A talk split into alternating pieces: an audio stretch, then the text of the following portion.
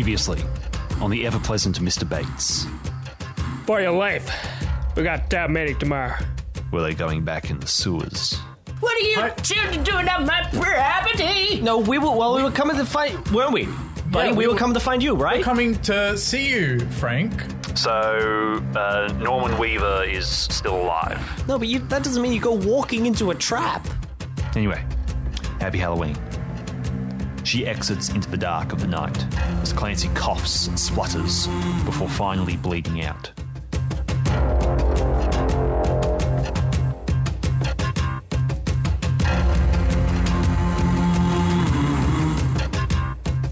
Hello, everyone. My name is Chester Lidden, and welcome to the ever pleasant Mr. Bates. All right. Do it again, but faster. Hello, everyone. My name is Chester Lidden, and welcome to the ever pleasant Mr. Bates. That's good. Wait, I'm not a Just biscuit. come on, it's a bit Alias more do it bass. Faster. I'm hmm? not a biscuit. More bass. Same pace, more bass. More Just- bass, more bass. More bass and also biscuits. More pace, Yes, more bass. where's, where's the ah, biscuit? I didn't have any. Biscuits. I, I haven't had breakfast today. I'm very hungry. Oh, Hi, no. everyone. Well, you know, Fiji you're- you oh, have no you- power here, any of you. You can't tell me what to do. My name's Chester Merlin, and I am the DM. Dungeon Master, Game Master, God, No. Daddy GM. Blasphemy. basically. Hello. And I shall introduce you. Can you do that fun fact? don't. Yeah, all right, Chester, You've do lost everything. your privileges. Great. There is Aubrey Lydon. Hello, Aubrey. Thank you, Aubrey. Aubrey plays Tuck Marsh. Good. Fun fact for Aubrey. Tuck is lactose intolerant and refuses to acknowledge it. Tuck is lactose intolerant and refuses to acknowledge it. I don't know. Good. All right. I'm not doing the rest. He's also. No, you started I this. started this. Yeah. I'm the I, DM. do you want more? I can do more. Yeah, do it, yeah. Tuck is convinced that uh, the Beatles are actually responsible for uh, Charles Manson. Good. Right. Good. The correct opinion. Which beetle? Um, It has to be Ringo. third Can't be all of them. It has to be Ringo. I, I'd say Ringo. He's such a teddy bear. What's he hiding? Behind that nose. My daddy got it. anyway, Caleb. Hello. not an umbrella. Hello, my name is Caleb, and I play the role of Bud Humphrey. Wow. By The- God. He's he's gone. He's speaking the gone language of the gods. I just wanted to do the exact opposite of every other time. Yeah. Um, that was. Throw off the listeners. I'm gonna need Yeah. a Um, glass of Who water is this that. mysterious man? very mysterious. The man is me. Bonsoir. Whisper. Uh, I don't know if it's a fun fun fact, but it's just a fact about Buddy that I thought of like two two minutes ago.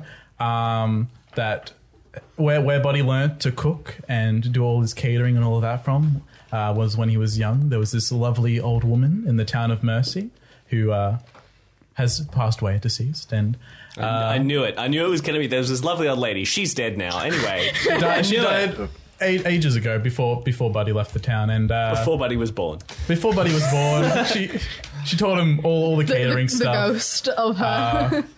He would come over and, and they just you know buddy. Stop trying to change the lore. Let him finish. I have to teach you how to make profiteroles before I go. it's the ghost of the lady that Buddy doesn't, She Buddy has doesn't a- know that. she has a ghost dog and uh, ah, ghost dog. Ah, no. cool. Ghost dog. Nice. Cool. yeah yeah All right. That.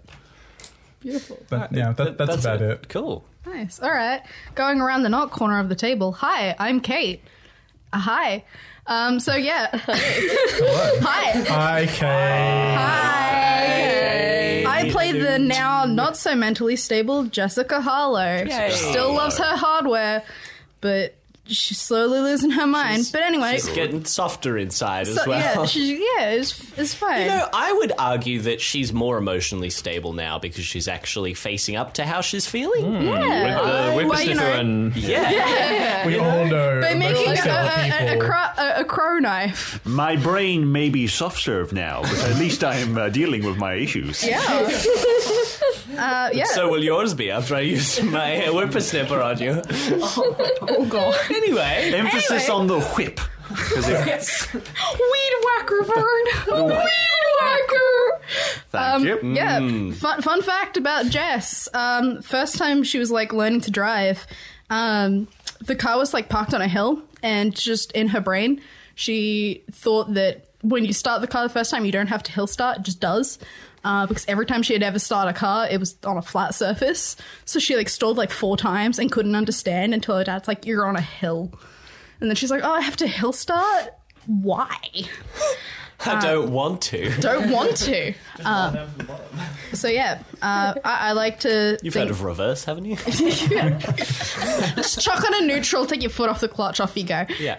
It'll be fun. Um, so yeah, Jess now You can gotta drive a manual, and she's all good. Like Yay. like me, who took forever to learn how to drive a manual, but is now all good. Anyway, mm. around the knot corner, Around the knot corner is Megan, and I play Olivia Kelly, who seems to be a stereotypical princess and golden child with a love of pretty things and good grades to match, but in reality, she's just trying to avoid the most unpleasant outcome in any given situation. Well, someone wrote this out.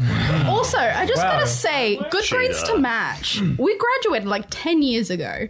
Yeah. Is she still studying, like, or does she just walk around with a year 12 report card? That was her entire Sorry, identity. I know, was her, we, like, we've, we've done like, what, 12 four, four like- episodes Sorry, now? you bumped me in my report card.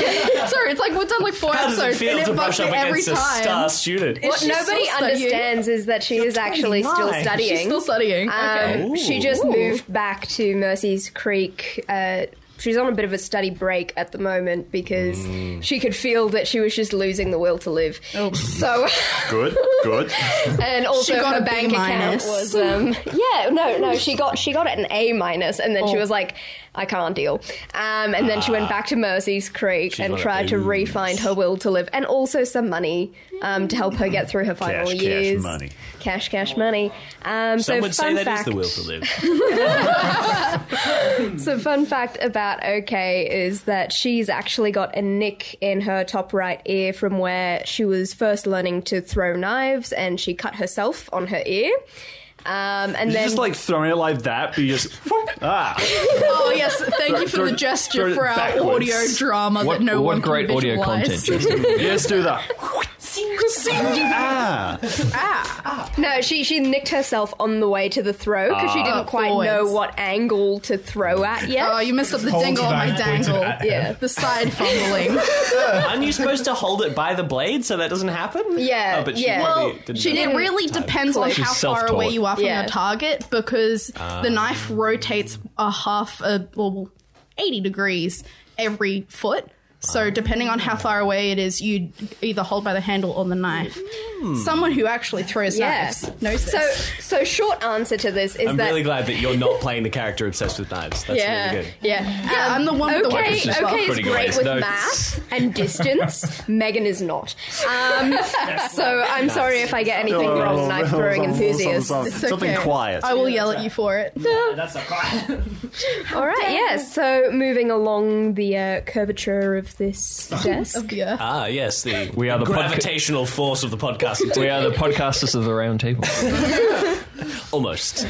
Uh, hi, my name's BJ. I play Bonsoir. Tully Jackson. I nearly said Allister Stern. Um, Well, you do, but just not right now. uh, Tully, you know, he's he's the he's the guy. Um, yeah, He's the face. I don't know. He's pretty annoying, really. What a man, what a man. I wouldn't want to play him. Um, yeah, d- uh, he's like super confident in everything he does, and is that hiding some emotional trauma? I don't know. Maybe we'll find out. Uh, okay, fun Can't fact. any of you just make like I do. I happy have- characters? Oh, oh, My I thought you character's meant. pretty happy. Yeah, but yeah, it's you're happy. close, but My like character is always happy. He's always happy. See, Jess was Definitely happy always until happy. she lost her mind.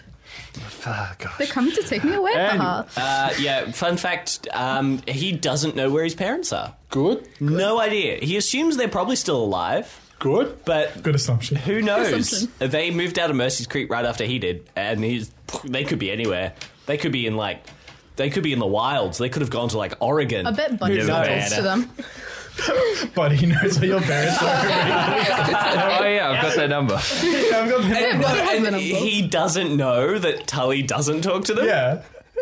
Oh, that's so good. But he, I yeah, love but, that. but he just assumed everyone kept in contact with everyone yeah, else. yeah.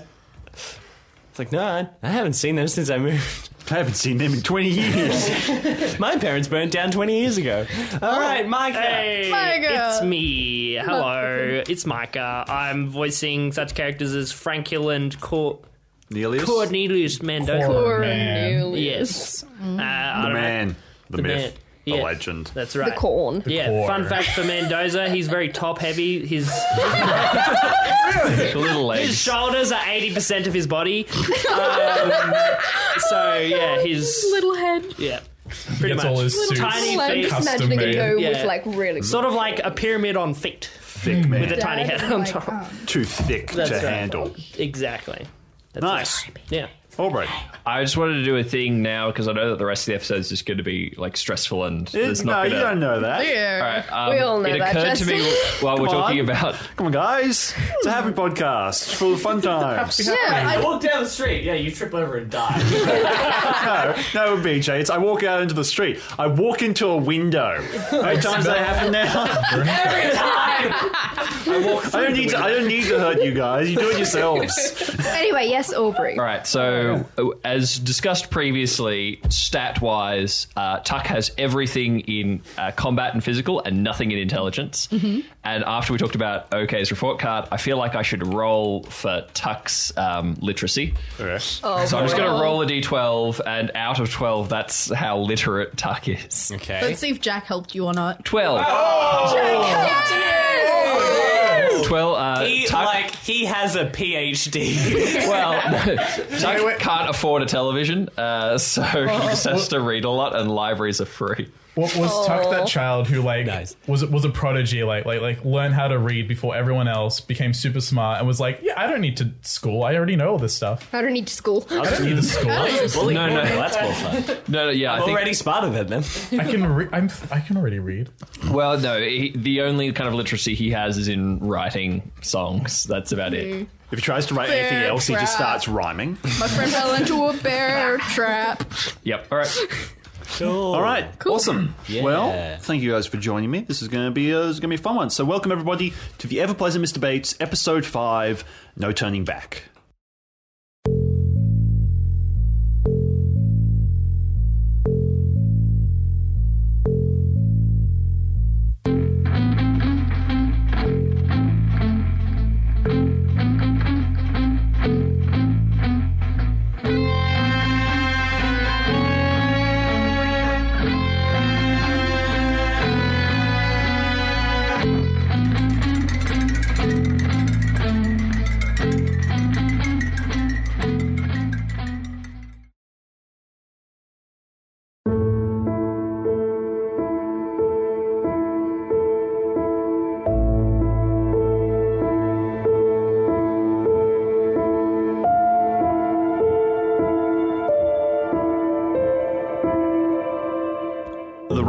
Of the great river that allowed this very town to exist echoes out over Mercy's Creek. Normally, the sound is comforting, a soft lullaby, but tonight it sounds almost harsh and animalistic, breaking against its banks and throwing itself against rocks.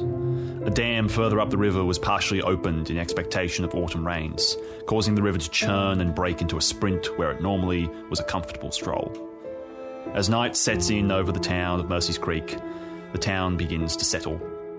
Cars return to their parking spaces, lights twinkle in their windows, as a thick layer of fog sets over the main street. Even Joyner Avenue is obscured. The fog sits thickly on the great fields that border the ever looming, crooked old Hampton mansion, its great windows like eyes observing the town as it is whisked away into a veil of fog. The woods too are consumed. They hide the trail of smoke as Frank Hill marches through the woods his blue working shirt stained almost black and still slightly wet as he carries a bound up shape to a bonfire he has ignited deep in the woods. He looks at, at the shape for a long moment before tossing it into the fire with several other shapes. The tongues of flame leap out and begin to taste the new shape. They take to it like the others and slowly consume it. Frank, surrounded by fog and silhouetted against the fire as the night takes hold, stands, never taking his eyes off the shape, making sure every last one of them burns. Tasty.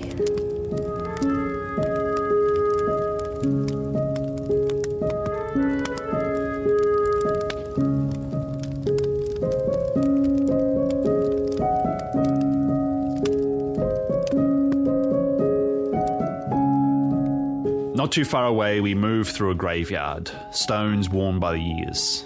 Some covered in moss, others seem to have been kept clean. One, off in the distance, still holds the incorrectly spray painted symbol that Tuck Marsh put on it. It has been scrubbed time and time again, but has mostly remained. They have allowed this one to grow some more moss on it to hide it. The fog reaches around the tombstones like long fingers, grabbing handfuls of the stones and pulling them into itself. We move past a small greenhouse filled to the brim with tomatoes and eggplants. Behind the greenhouse, a pumpkin plant has begun to take over the more ancient areas of the graveyard, growing over the old stone walls and entwined itself with the narrow gate that leads from the graveyard to the warm light of the old church building. Father Brunswick, the replacement to Father Callahan, and prior to him, Father Hope, has been sprinkling the vegetables in his greenhouse with holy water again, hoping to get them ready for the autumn festival that are held in the fields neighbouring the church. Agatha Carlo says the sprinkling of holy water is an unfair advantage. Father Brunswick says Agatha is just upset because she uses too much blood meal and her tomatoes never ripen properly. Father Brunswick places the watering can that has the words holy water written on them with texture. He reckons if the rumour is going to persist, then he might as well play into it a little bit. He locks the greenhouse and walks up to the church, crossing through the narrow gate, brushing aside the pumpkin leaves, and making his way up the stone path, never minding the creak of the gate as it slowly is opened again behind him. He walks into the old church, paying no mind to the bulletin board in the entrance as he passes. The new missing persons photo that has been put on top of the old ones. A middle aged blonde woman who attended the morning services. Father Brunswick paid no mind to the almost silent sound of the main door being pulled open slightly as he enters his office to pack up for the night. He had foolishly oiled the doors the weekend prior, but there was no mistaking the creak of the floorboards. Hello? No response. Brunswick peers out of his office. Uh, ah, oh, it's you, dear. What are you doing up so late at night? Is everything all right? There is another creak as it moves closer to him. Dear? A hand reaches out to him. Without thinking, he takes it, feeling how cold it is. He puts his other hand over it as well. Oh, you're, you're terribly cold. Let me put the kettle on and we can, we can talk about this, yes? I'm sure I have an extra sweater here somewhere. Mm, Very itchy, though. Wool. He makes a turn around, but the other hand holds him hard. He winces as the other hand squeezes. His knuckles pop. Father, we want to speak to you about your vote for tomorrow night. The voice responds. "Ah, My what? We slowly pull through the stained glass window of the church. Jesus in the desert being tempted by the devil. The warm yellow lights of the church die away and are replaced by a cold blue light.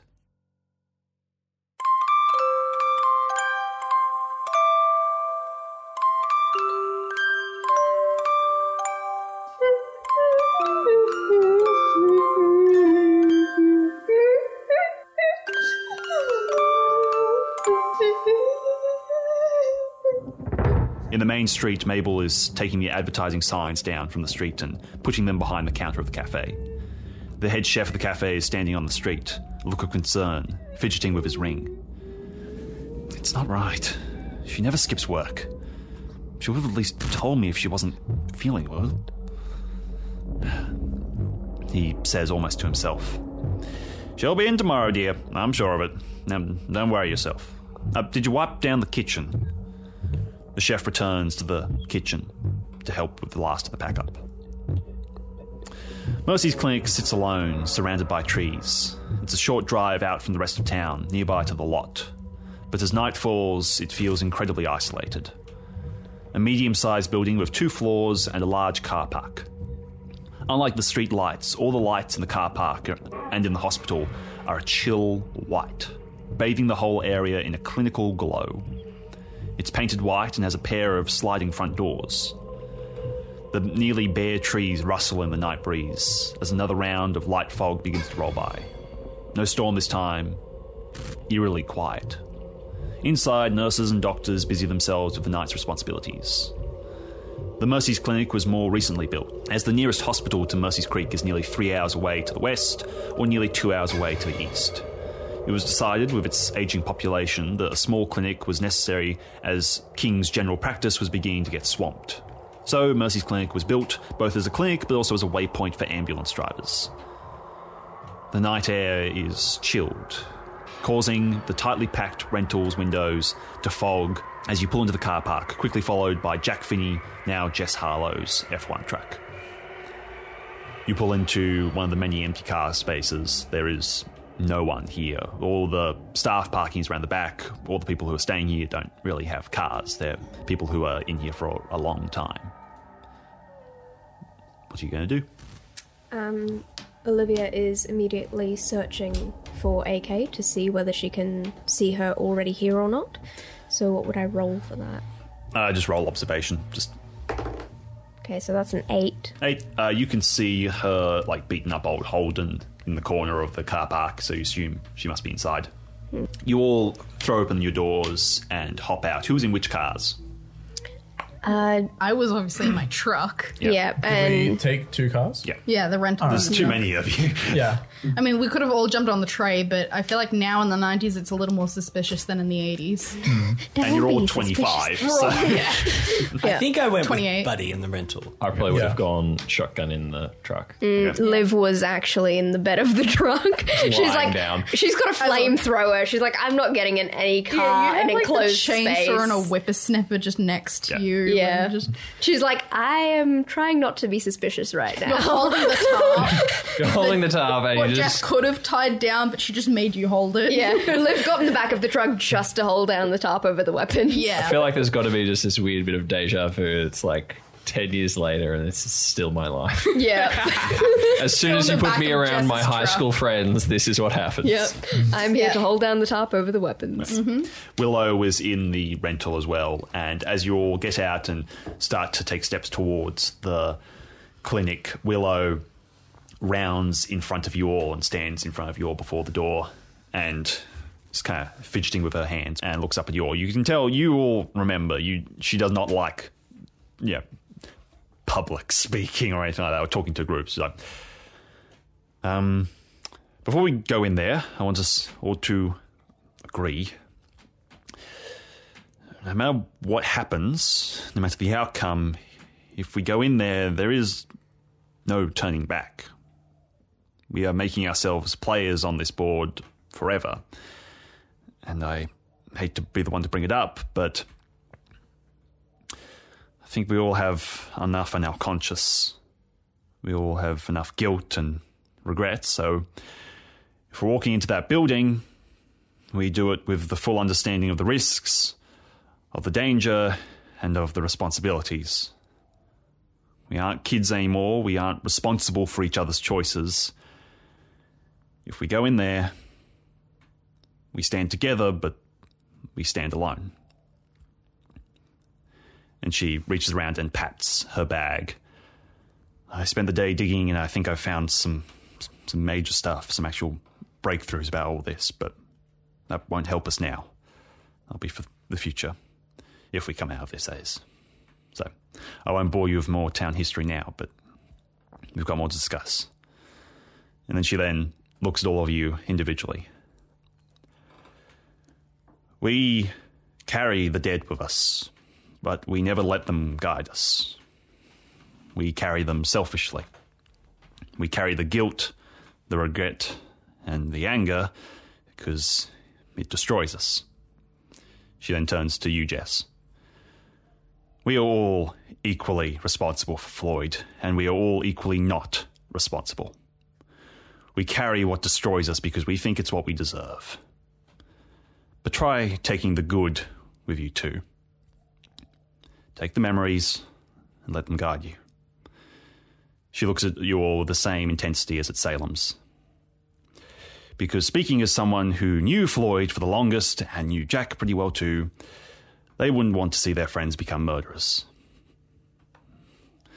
So, are you about to go in there and kill a man for them? Because to me, that's a funny way of honouring them, if you ask me. If we're going to carry them, let's not use them selfishly to give ourselves reason to do stuff. But as I said, we stand alone here, and only you can make that choice. She turns away from you all, now no longer wanting to make eye contact. And she begins to making hurried steps towards the sliding doors of the hospital. Um, Jess is going to grab some bolt cutters from the back of her truck, and she's just going to slowly start walking around the building trying to find a fuse box so she can pull the fuse for the lights. Okay. Uh, yep, Yep. Uh, roll for me. sweet. you find a caged area, um, you know, high walls, all that type of stuff. Um, and the door, you go over to it, there's a little padlock on the door, you click it off, and you push open the door, and you can see what looks to be a fuse box, and it also seems to be like a smoking area for some of the employees. There's a door into the hospital, there. It's all gravel flooring. And you're taking a step towards it when you feel a very large, heavy hand on your shoulder. Ah, out for a stroll. Those are nice bolt cutters. She just slowly like starts putting them towards the ground and like just drops, so it makes a massive clunk. Good choice. Afternoon. It's evening for sure. So, what now? Uh, okay, so um, what are the rest of you doing?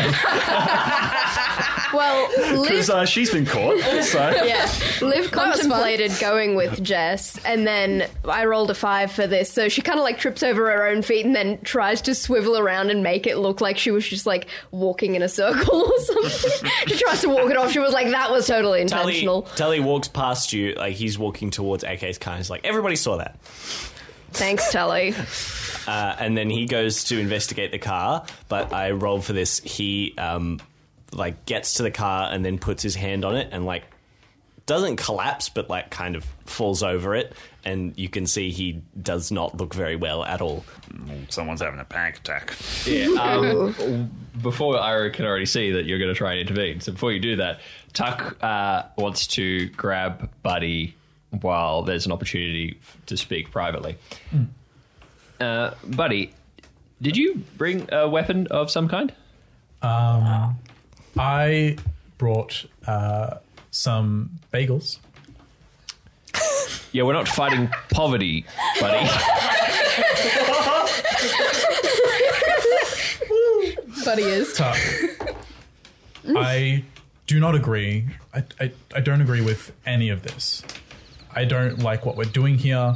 I don't like why we're here. I don't like like I don't like any of this. and I am not going to help you murder someone. Buddy, I don't need your help. Uh, no, this isn't about you helping me. I know that you're useless. To me, in this instance, and sometimes in general, no. Um, do you forget the the weird, creepy monster things that killed our friend? Yeah, it's probably going to show up again.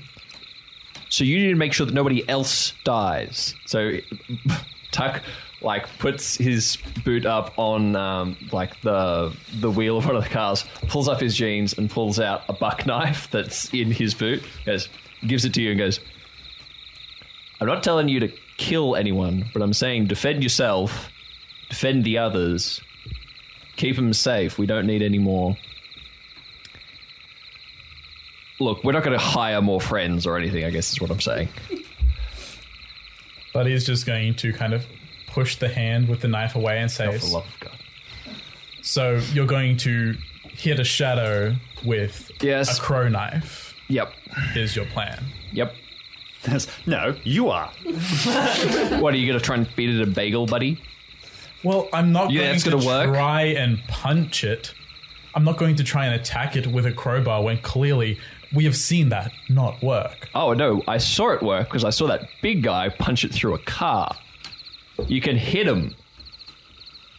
I don't think you can feed him. Anyway, look, I'm not trying to say you have to do what I'm doing. I'm doing what I'm doing on my own for my own reasons. What I'm saying is, I don't want you to die. So please just defend yourself. Look, any any court in this country will condone self-defense. It's not illegal. Just take the knife, buddy. I'm not taking the knife. I'll take a bagel if you take the knife. Fine. Thank you. I, I would like to These give cheese and onion. Tuck uh, inspiration with the bagel. Yes. So what do I, do I get a D four? I think so. Yeah. Yeah, you get a D4. Roll that. You can add it to any roll except for damage. Do I have to roll it now, or do I? Have, okay, it's just there. All right. Okay. Good. Um, Liv would like to, with a 10, look through the tree line to see if AK is hiding anywhere, to kind of deduce if AK is in the building at this point or where Sure, she is. sure. Yeah, give it a roll. Oh, it was with a Oh, 10. it was a 10? Yeah. Uh, yeah, AK's not hiding in a tree somewhere. She's in the hospital, like where she told you she was going to be. Okay, cool. She's not like, wow, what a hot scoop. They're sharing a bagel.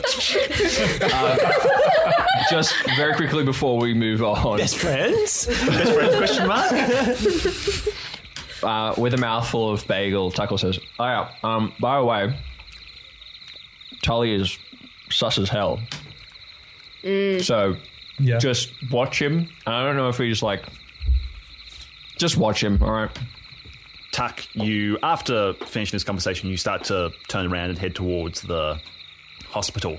And you take a large step, and then you feel a dizziness come over you. And everything goes really bright and then really dark as you kind of fade in and out.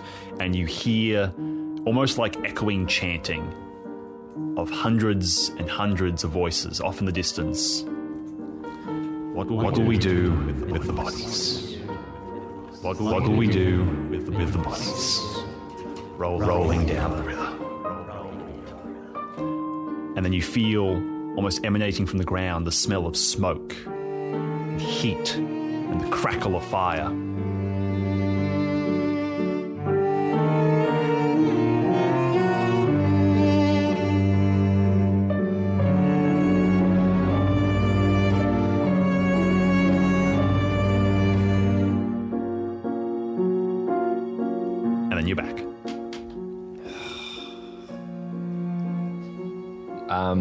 Tucker's got to see if he has any more edibles on him. Mm-hmm. Three. I think he's. I think he's had the last. You have some crumbs, but Um, Liv walks towards him with the bag of marshmallows that she's opened up and she's like, You hungry? And she offers him a marshmallow. Um. Yeah. Look, sugar's better than nothing. halfway through a bagel. Yeah. I throw the bagel into the bushes. Aww. You can't mix savory and sweet. Tully, you put your hand on OK's car to try and steady yourself. Uh, roll for me. How you how you feeling? How you dealing? I with, did. It with was all a- your friends trying to kill a person. I, uh, yeah, I did before. It was a nat one. Okay, you're not feeling great. Uh, roll again. You're not feeling great. That's a nine? Okay, you throw up in your mouth and then swallow it. You don't throw up like all over the place. I, I was imagining more that, like, he's almost blacking out. nah, Okay. you do what I say you do. You don't get to have dignified moments, Yeah. AJ. yeah, you're you're a mess. Yeah, so Tully is, like, breathing very heavily. Like, it's like his eyes are trying to focus as he's trying to, like, regain his balance. And he's just, like, staring at the car, trying to get his eyes to focus again. Uh, all right, so Willow has reached the hospital now and has gone in. I feel like Tuck and Liv would probably have already been walking on their way, like Tuck Yep. patting his pockets looking Okay. for edibles, Liv handing him a marshmallow. So eventually, you all get in. Uh, Tully coming last and wavering a little bit, thinking maybe it's good that I've gone to a hospital. I don't feel good. Jess is I being love how arrested. none of his friends checked on him as he was having a mental breakdown. It's Yep. great. You guys are all We're used to this. gone. This is Tully's normal behavior. Tully also always looks like he's about to pass out. Mental health. Okay, so you're into the you're into the hospital. It's your usual um, slick. Uh, I don't know what they make hospital floors out of. Laminex. Laminex. Um, yep. Everything's White. painted white. And green. There are just a series of up. doors, all that type of stuff. Um, uh, going down the hallway, there's a main. There's like a desk to your right, and a main hallway that just goes all the way along. And just different- Sanitize every like two meters. oh no, this is the 90s. Oh yeah, There's right. no sanitizer. Germs don't exist. Um, there's a man mopping, and you don't see a bucket. It's just bimp, bimp. He's like, it's gone so dry. He's just listening to like his Walkman and he's like vibing out. He hasn't noticed that he's literally just pushing this dry, like nearly dry mop around now. It's old, like 50 year old man. It's like, There's a caution wet floor sign. Um, there is a lady at the desk. Uh, you see, um, yep. So the, you see the um, lady at the desk. She's a youngish lady. She's got like dyed red hair. Uh, if you want to roll with her, not you, Jess. I was putting my mic away. I got uh wait six. That one. Now, one, uh, Tuck, you're looking at the roof. Uh, Tuck is looking at the wet floor sign, confused. Buddy, you're looking from Tuck to the wet floor sign. Like, what's what's the issue here? With an eight. With an eight, uh, you see her name tag. It says Elizabeth Shaw. You think, I think they went to school with a, Sh- with a Shaw. Not sure if it was Elizabeth or maybe her older sister. Yep, and so she looks up your uh, visiting hours are over. Liv walks up to her, pops a marshmallow in her mouth. In her mouth. Say ah. You like push it with like the the silence gesture of like it's like Just a bribe. bribing, but instead of slipping them a ten dollar note, it's just slipping a marshmallow. into- She's like, "Hi, Elizabeth." Marshmallow Roll for in her mouth. Roll for marshmallow. You, yeah, you're trying this? Eh, oh my goodness, it's a nine. She takes it from you and flicks it into the bin. Is like, no eating in the halls. That's so mean, Elizabeth. Don't you remember me from high school? Who are you? Liv. Olivia. Okay. There were three Olivias in my class. Uh, were any of them named Okay? No, they were called Olivia. Wow. Okay. Clearly, you're low on perception. How old are you? Your age. I don't think you're in my class. I'm 26. You're 20. You're 26, aren't you? I'm 24. Oh, you're the younger one. It, it's at this point that Tuck realizes Oh, that there's someone at the desk. Tuck looks Oh, around, hey, like, Tuck. Ah, hey. Uh, Liz. This is looking at the name tag. yes. Hey, I'm looking for like uh, massive guy, bald ish. No, no. Anyway, uh, where the p- where's the police? Oh, they're upstairs. Right. Uh, you're Uh, probably not supposed to go and see them, though. No, it's okay. It's okay. Um, can I just roll for how well Tuck is hiding the crowbar underneath his Sure. denim jacket? Oh, yeah, how's the um, roll for the um, flamethrower as well? Well, she's got it under a cape. so I, I feel like no, I said this last week. Yeah, She did. I know. I got a nine, so I'd say like it just looks like you have a slightly deformed leg. it's, no, no. I'm not hiding it like down his jeans. It's like underneath the jacket, Oh. and Is you can like see Taped the to your bottom. hand. No, no, not yet. He's not you taped that it to dumb. your hand, untapes it for the drive, has to retape it. He, maybe, hurts maybe so did much. that. He also like grabs okay by the cape and is like, "Sorry about my friend. She's um, dumb." She just glares at Tuck, and with a nine, like her cape is Okay, solidly you have- concealing it. yeah, she thinks you just have a hunchback. Yeah. Okay, you have no social skills. Um, the lady at the desk, Elizabeth, she notices um, Tully is like, We're not with You him. alright? With a 13 to persuasion, Tully goes, Never been better. Oh, and he yeah. looks great. Are you one of those then- goths? No, I'm in advertising. And then he like turns away from her and then like, "Ugh, oh, I feel very No, bad." no. Like just like as his face turns away from the reception as you walk past. Can I please make the pitch that while OK and uh, Tucker at the front, Tully's just like in the background with that sort of like anime purple shading over his face. Yeah. As soon as he goes, "Are you all right?" He like snaps round. His hair like swishes, sparkles as he like does fingers. Like never been better. As soon as she turns away, it's like It's like like And like the face loses all details, just blood lying comes out to the his mouth. mouth. Yeah. it just spits blood. It's just grey. that is exactly what happened. Oh gosh. Willow's standing there awkwardly, and when Elizabeth looks at her, she's like, "Hey, Hey, they're all with me. It's fine. We're just gonna we're gonna go see the police. We got to report a thing that happened. Um, as you were talking, buddy, give her a, a croissant or whatever. Oh, hi, buddy. Hey, hey, Liz. I'm sorry. What for? You guys can't go up and sit. I'm it's- just. it's- I'm just sorry. No, we're just gonna go. No. we're just up the stairs to the left. No. Yep. Come on, guys. We're just, you're we're just gonna talking, go. and like she's like, no. Uh, the doors slide open, and you see Warwick coming in with Father Pevensey and Jess, and Warwick has like his hand on Jess's shoulder, and Pevensey is holding the clippers. You just see Liv like do that really quick like head flashing movement of like where did Jess go? Oh, oh Ahem. Um, it may have escaped your attention, but um, these shadow monsters live in the dark. Maybe to try and cut the power. Hi, Liz. Hello, Warwick. Right, so what are we doing? Uh, at this point, Tully pulls a small torch out of his pocket. He's like, "That's true. That's very true." Uh, Young man, you look uh, awful. I I feel pretty bad. Yes, Yep. yes. Pevensey, do you think you can make tea? You Um, guys I Pevensey. Uh, yeah. I suppose so. Um, yes. All right. I guess I'll just take these with me.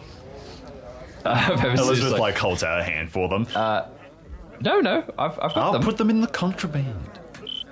The hospital has contraband. Yeah, she opens his desk and it's full of like switchblades and stuff that she's like they've taken from like people who've come to stay. If you could re- Canada, I return guess. that, my, my dad will notice it's mine missing. now. Close the drawer. All right. like a well, I'm trophy glad you're there. all here. You are all here, right? This is all of you. One, two, three. Yes. Yep. Yes, Jess, we're, here. we're, we're all here. All right. I think we need to have a little chat. Firstly, about respecting boundaries. Who are you again? Uh, that doesn't matter. I don't have to answer that question. Um, all right. Very important here. Have ever have any of you ever been in war? No, no, didn't think so. All right, because then you would know to do what you're told. This is a very dangerous situation, and we can't just have you skulking around doing whatever it is that people your age do. Very importantly, we're here to keep you safe, and that means you need to follow orders and also don't question me. It's in that moment that you hear footsteps coming down the stairs as Derek Harlow comes leading AK. it's like holding her by the arm. And I was like, I don't know, I don't care. Oh, so there is another one. There's another one. Okay, they're all here. Jess! Hey AK. AK's there looking very annoyed. It's like, it's my job to be here. Liv walks towards her, hands her a marshmallow. She slaps it out of there. Uh, Tucky's just going to try and sneak to the hallway, like up the stairs. So I rolled uh, a nine plus my physical is twelve. Dirty 12. You're gone. They're just looking around and Wow. Tucky's just gone. Wait, I I rolled to see if Buddy would notice, and I got a nine. Um, so Buddy's definitely there, just like, wait, kind of, kind of not sure to like if to like. Yes, grab- you've got a question? Tully just gives you the "don't bother" like hand signal. Like, yeah, All right. I feel like we should um, sit down, have a cup of tea, and then I'll ask what I should do with you. I'm not used to managing children. don't say kids. Derek is With- um, I'm still 28. holding like AK's arm quite hard, and he's like, "Count." Hmm. Where the fuck is Tuck? Which one That's is a that? sentence I've heard before. Where's Tuck? What have you, Jess? Wait. Where's Tuck? I don't know where he is. What have you? What are you scared? Where's the little angry one? Tully has no idea. He rolled a two.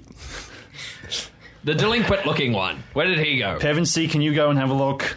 I have to. He looks like a escort someone off property. He's like, oh, He's gonna oh, start I like dragging her. There's like no paparazzi, no pictures, no interviews, no nothing. I guess. Okay. Yes, I could. I was gonna. Okay.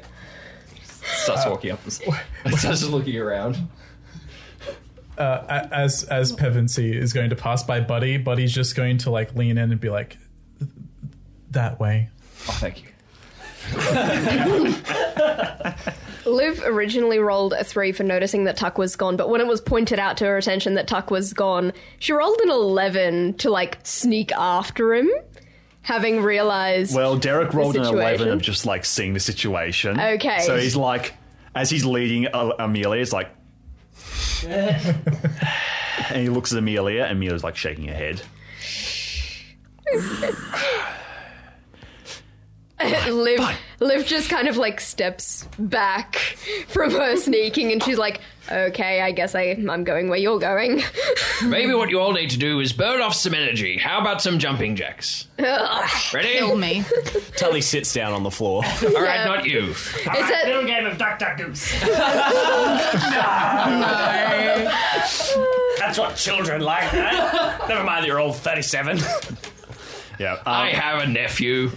while you're all, while you're all talking, Derek leads 12. um, Amelia out of the, the building, and you see him like forcibly pu- putting her into her car, and she's like giving him the finger and shouting at him, and they're both shouting at each other in the way that only people who went to school together can. As she starts to back up, still like hands out of the, the window, shouting, and she's pointing at you and like gesturing, and she slowly starts to drive out of the car, and he's like walking behind her car, gesturing as well, like Liv get out is, of here. just, Liv is just waving as she's driving away, being like, oh, thank heaven she's not going to die today.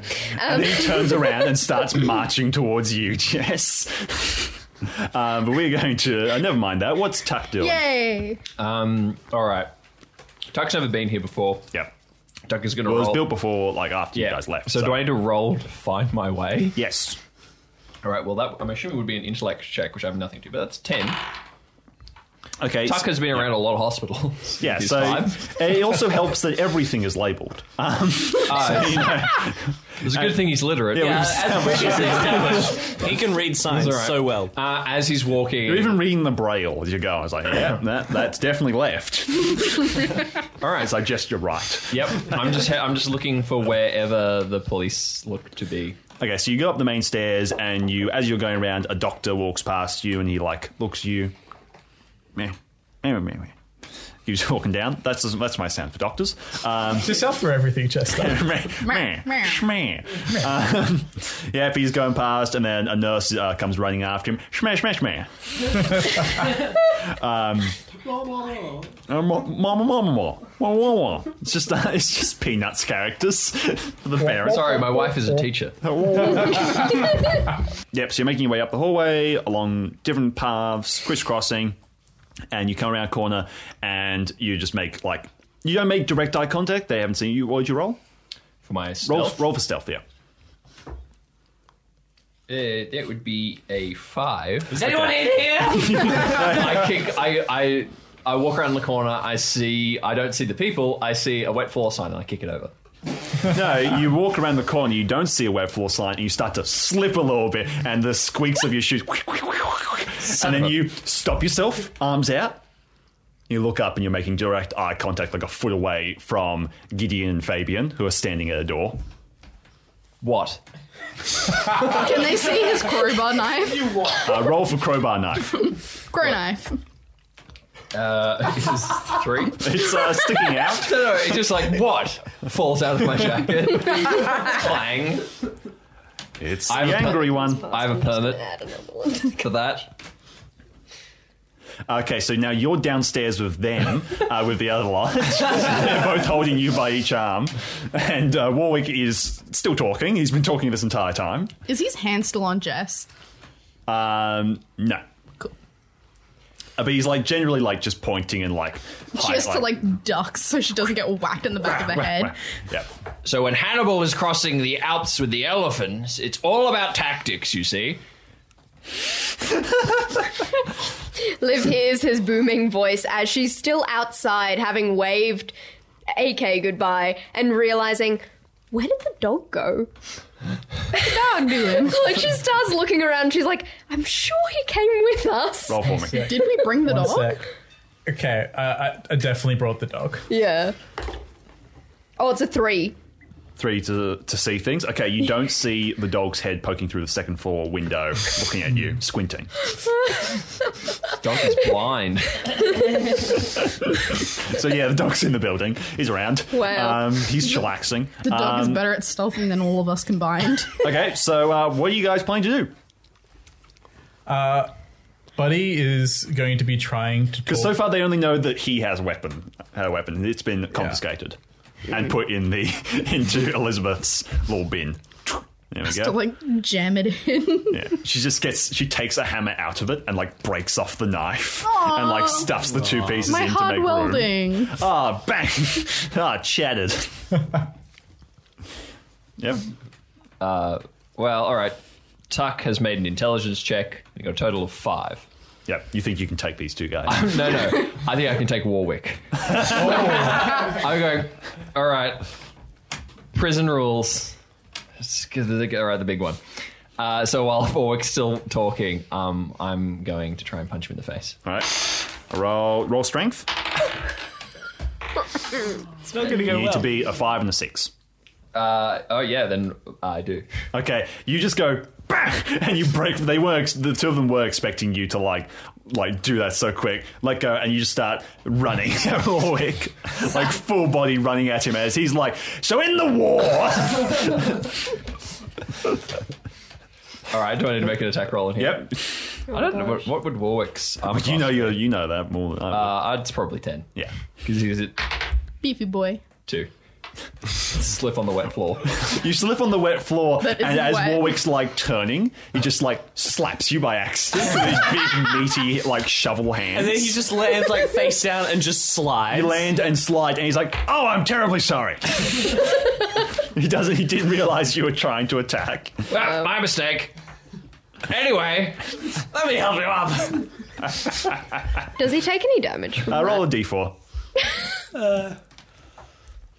I'm just blood. I've, I've knocked a tooth out and I'm just bleeding from the mouth. The guy down the hall with the mop is like, "Oh god damn it, my floor!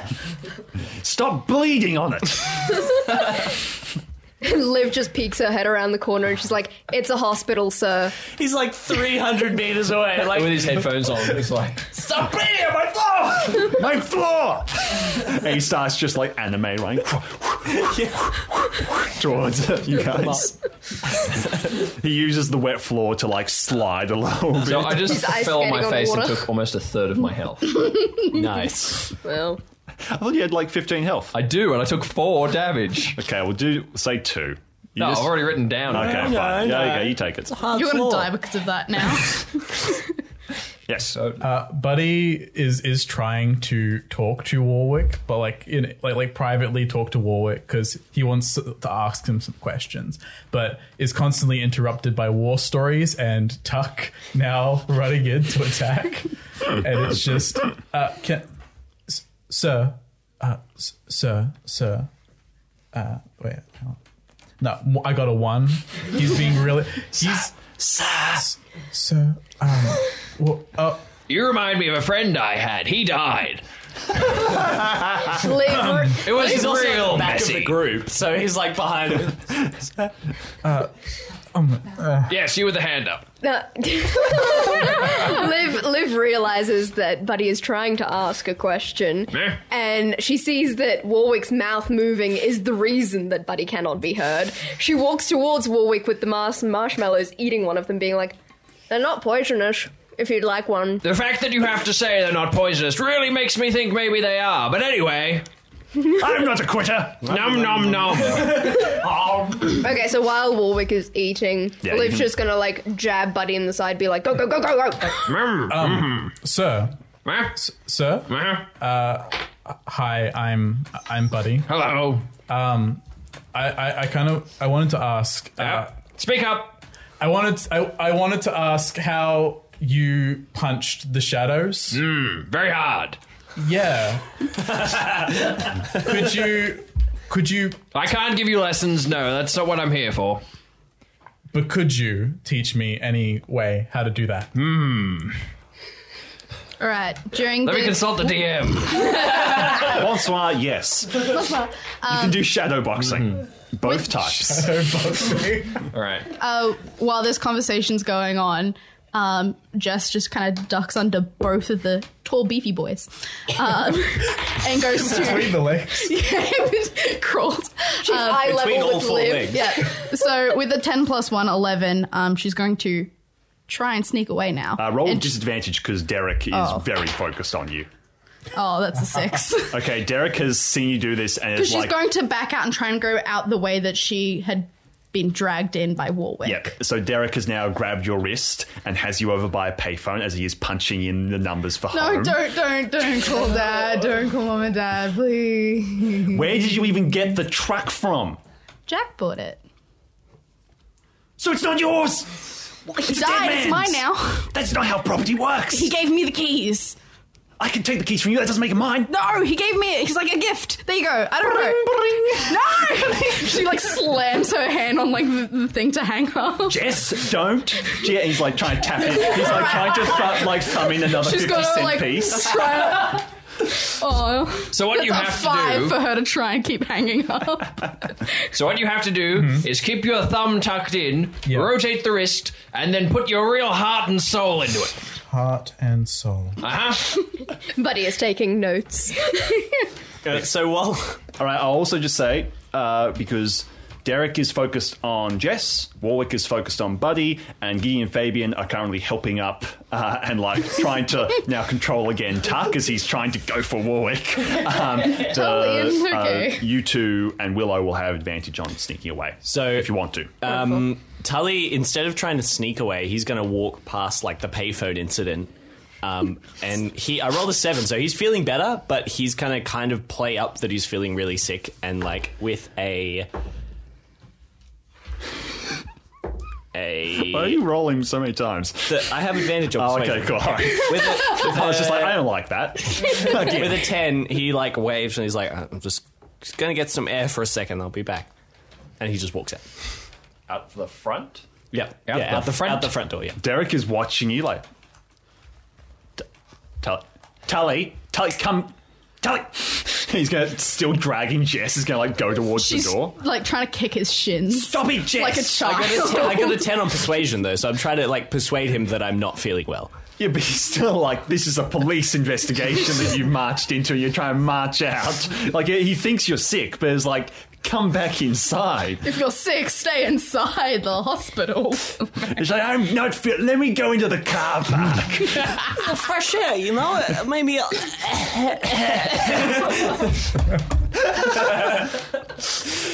Um, So with an eight for persuading, um, do I have any pluses to that for like Persuading? Yeah. Trying to talk to Is there like an intelli- intelligence? Yeah. So then that would be a 10. Yep. Um, trying to persuade Willow to sneak out with me because I realize if I try and sneak alone, there is no one to cause a diversion for me. Oh well. All right. At this Tully point, inadvertently has uh, caused a pretty good diversion. Tuck just tried again to hit Warwick with a natural one. He's literally like straining both arms. There's a vein of fury popping in his head as both Gideon and Fabian are holding him back, and he's trying to headbutt And we've all now walked who is away completely from not paying attention to anything that Wow. Tuck is doing. He's just like, going, Yeah, I wouldn't. I wouldn't bother. Just yeah, just you both of you can just roll to good. go. Wonderful. It was okay. Cool. It was an eight originally Yeah. to sneak out. Can we roll with advantage Yeah, now roll that advantage everyone is sneak- so yeah. seriously involved? Okay. Ooh, 12. Yeah, and she got a seven, so you both like start backing up and heading up the stairs. Nice. Willow and OK on an adventure. The two introverts who hate conflict. Yay! Um, cool. Okay, so we'll leave the disaster that is downstairs. As you two start to cross the, the hallways, you see the scuffed marks and like mud slicked where uh, Tuck slid on the floor, and there, somehow the man is also upstairs now, like on his knees, like, why? I just polished you. you run past him, and you can very quickly tell which door was which because it has a literal padlock on it. The one that leads to what you assume to be um, the room that Norman is being held in. But you do also notice at the end of the corridor there is another door that is locked with, a, with the same lock. Man, it would be great to have my bolt cutters right now. Well, Liv looks at Willow and she's like, Well, I can't really do much with a makeshift blowtorch against padlocks, so what's the plan, Willow? Mm, it would be great if someone somehow miraculously, like in those movies, was able to pick locks, but I can't. That person would be Tuck because She like she listens for a second. Okay, and she's going to start kicking at the door. To be just to be completely clear, Tu- uh, Tuck's literal role in the group is the muscle. He would just kick the door as well. Okay, so I'm just going to say she rolled two 12s, so she kicks her foot completely through the door. It is the cheapest door, and there's like ah, and then pulls it back through, and the door just crunches back like fully open. wow. Nice. She's like, like- And like she's hopping as her foot's still stuck and. She's having to grab the door and like wrench her foot The out. The section with the padlock is like still attached still to in the door, door, jam, yeah. and everything else just opens. Um, okay, with a seven, Liv immediately would have gone through the door, but then she kind of catches herself and realizes this door was locked for a reason. Yeah, uh, and you Well very done. you very quickly realise why. There is the room has been stripped of basically everything. There's just a table and a blanket over a body, and you quickly realise this is Jack's room. As Jack's body is now a piece of uh, evidence, is being held here. Liv just kind of moves Willow out of the room, closes the door again. The What's door- left of Yeah. the door? It Swings the other way. Emotional damage. Emotional damage. Okay, you guys uh, quickly move to the next door, and uh, she's going to try again. She's like, Will, no, no, haven't you learned your lesson? Uh, seven to five, she kicks it and like crunches in, and then because her foot once again gets stuck in it, she slips over this time and lands on her back. Uh, do we roll a d4 for her? Sure. We're all going But to only out of, like, D4 two. damage. Uh, three, Three? crunch. Oh, She's mildly concussed now. yeah, pops her their head hip hit the back. out. Um, okay, so you can just you can basically just ram into the door and it'll open up. Okay. Liv is like, well, if I die, I die. and with an 11, she rams the door. Okay, the door uh, bashes open and you make just immediate eye contact. she slides into the room. Yeah. Oh, you only it fl- flies open, and you just make immediate eye contact with Norman Weaver, who is lying handcuffed to his bed, staring directly at you.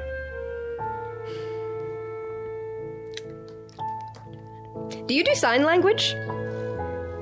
He tilts his head slightly, and is a pretty grisly sight. He is through the surgery that they've done. Basically, his entire lower jaw is completely gone, and there are bandages and stuff, but it's it's quite clear that there is a lot missing. and there are different like um, painkillers and stuff like running into him, but he is just staring directly at you.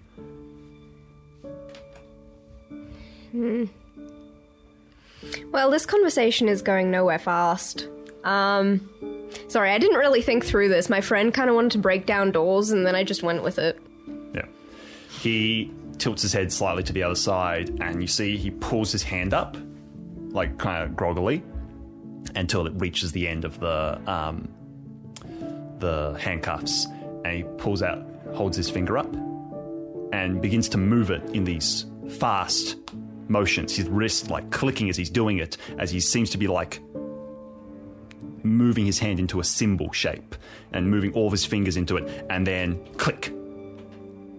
And from his what's left of his mouth, there's just this gargling noise as pure white fog starts to come out of his throat and land almost in a pool in his lap. And then an arm comes out of it, made of the fog, and then another, and then a head, until the fog comes together into a small, childlike shape. And it sits at the edge of the bed and looks at you. Liv is like s- just slowly beginning to move her feet more towards the door, and she's like, "Do you talk, smoke person? Yes. Do, ca- can you harm me? What are you?" Yes. Uh, and it like looks at him and looks back. I am the true self. I am the persona.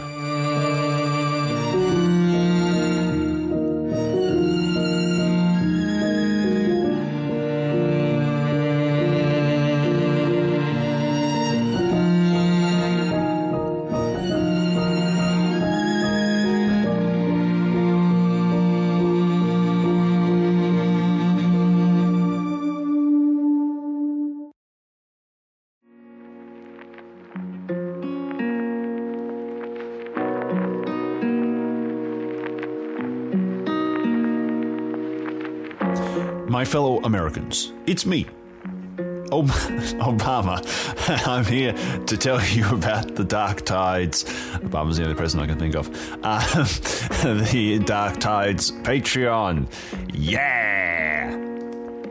If you enjoy the show, uh, Mr. Bates and or Dark Tides, you can check out the Dark Tides Patreon as a way to support us. We have many different tiers that support uh, a wide range of prices for those who uh, are able to give more and those who can't give more. We understand everyone's financial situations are different, uh, but we would very much appreciate your support. Uh, there's Discord, there's a, an extra series that's going on that's about tier stuff and all that. It's a bit more funny and all that type of stuff. And we've got big plans for extra stuff to do. And blah, blah, blah, it's the way to support the show and let us know that you're enjoying what we're doing and all that type of stuff. It's heaps of fun. Uh, check it out at patreon.com slash dark tides. You can check it out there. Anyway, back to the thing.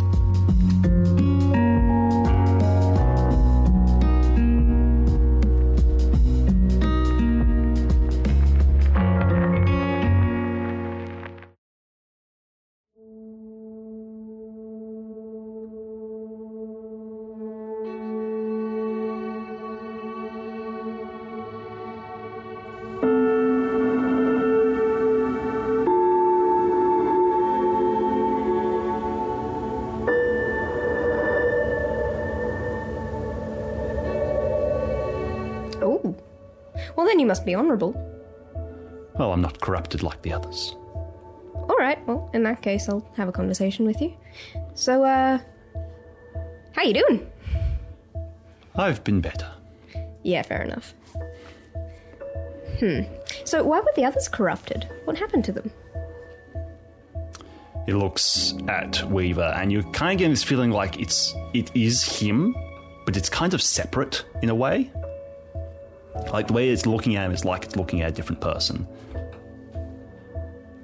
They've been around a long time, and they've been doing the devil's work for a long time. It does terrible things. Hmm. So, how are you not corrupted? Well, they have a self that isn't corrupted, but it's because my source is still alive. And he looks at Weaver. My soul is still held. They are separate, and they can be easily corrupted then. Hmm? We are usually good folk, but we have been doing not good work. Why? And what's your focus on Bates? looks at Weaver, and there's almost like a shape movement to it as it almost like lurches a little bit to the side, and you see like this like flare of black through it, like the other personas, then it reseals the other one, as if some thought, some presence is trying to take over it a little bit. As Weaver like glares at it and glares at you. It is an ancient thing, the two of them. Uh, He probably doesn't really want me to talk much about it, and you see that Weaver is glaring at it. Fair enough, smoke guy. I'm not going to put you in harm's way. Um, what what can I call you, by the way? Because I get the idea you are not him. I've never been called by a name before. But I'm here. and You can call me whatever makes you feel calm. Because I am. Hmm? Vespa. Isn't that a bike? No, Vesper as in V E S P E R. Vispa. Vesper as in vapor. All right, you can go by that. I mean, okay, for the sake of everyone else not laughing at me, I might just change it to vapor, but. No, Vespa works. Uh, Willow, Willow's walk, like Willow's walked into the room, and you see that she's pulled open her file and has pulled out a notebook and is scribbling everything down. Hey, Willow. This is Vesper. Vesper is an ER, not A, not the bike. Nice. Can't wait for fan out of a ghost Vespa. We- so that's yeah. El Bruno. Weaver is straining at his um, at his what are they called um, Handcuffs? handcuffs, trying to grab at Vesper, and Vesper like just nudges a little bit further down the bed. Um, Liv is going to see him shuffling and be like, um, ca- did, did you want to get further away from him? I can help. no, if I get too far away, I die. So, Ooh, okay, okay, I won't move you. although is it, I am meant to just be a messenger, so Ah. So, what message do you carry? uh, that you. Now, I'm not just saying this because if he dies, I die, but um,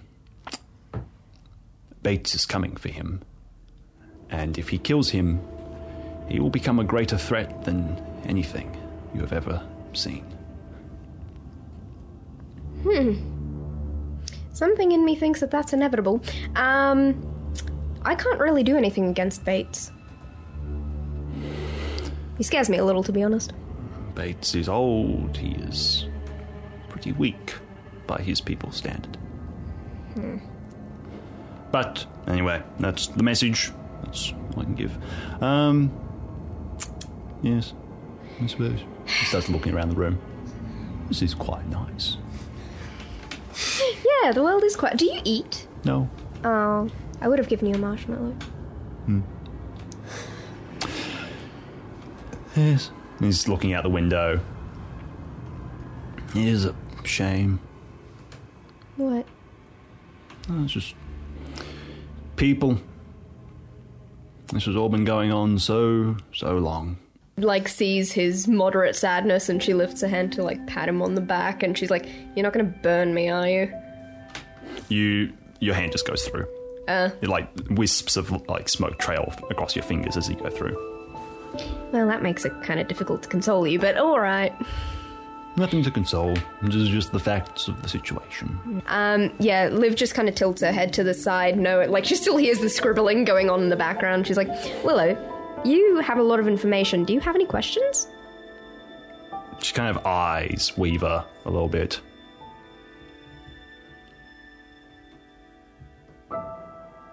Bates said, You're the last of your kinds. Are you the same as each other?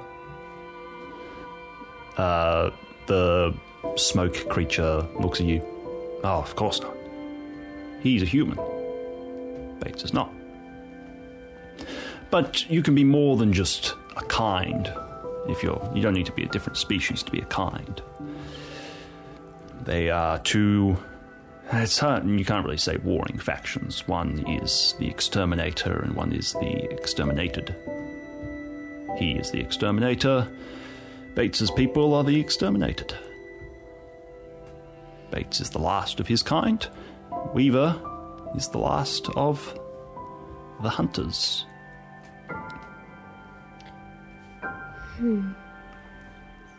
Bates fled here to try and avoid a fight, probably for the fact that he knew he'd win it.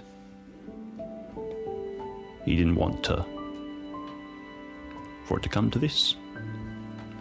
But when there's that much anger over so much destruction, this is always going to come to this. Now, I know you're not asking us to protect you, but um, considering that you die and become a greater threat to this town than you already are, if Bates gets to you, really what we have to try and do is uh, protect you without aggravating Bates somehow. Yes, it's a difficult situation for the reason that if you were seen to be standing against Bates, it could it could make things harder for you. But if he kills Weaver, then let me give you the, the download, so to speak, on what exactly is going on here. And Weaver's like like lurching at him, pulling himself off the bed, trying to grab at him. And he's like, yeah, yes, yes. Um, Bates is a very good man, which has caught them rather off guard. Weaver has usually busied himself with exterminating children and by people he can very easily justify as being evil, because that is what he, the whole species of Bates lot is. They're evil. Oh, well. yeah. Uh, so, I'd say that's mildly racist, but anyway, proceed. uh, well, you don't know the circumstances, my dear. True. Anyway, no, to be fair, I am also rather biased. Um, I am him, so. But yeah, yeah, mm. uh, yes. But they, as Bates is the last, they are trying to do something a little bit more than just kill him. Bates is trying. He's been fed some fantasy, some story, probably by his mother, his whole life, that he is special. He doesn't know what he is. And he is a good man here to do a good thing. And he is trying to do that. Because he's the last, they want to make this be impactful. They want to destroy not just him, but his entire hopes and dreams. They want to send it all to hell. So, if you haven't worked it out yet, the persona are more of him. He gestures at Weaver. They are ancient hunters, the oldest of the folk. That is why they're so corrupted, is because their ideals are corrupt. They are not doing the best things. Bates doesn't know that. He thinks they're simply personas. Once he kills Weaver, that will be the step they need to begin completely corrupting him and turning him into the monster that they see him as. Hmm. All right. So It's their idea of playing with their food. Oh, okay. Oh, that's disturbing. So, at the moment, he has control over them, but they will very quickly have more influence over him than he has on them. So, basically, what I'm asking you to do here is to stop that from that first step from happening, really. If you can stop him from killing Weaver, then he will remain in control. Man, I wish I could just sit down over a cup of tea and have a conversation with him, but that's not going to be that easy. Um, quick question. Mm-hmm. Why did why did you kill Jack?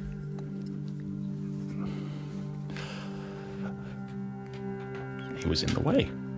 Of what though?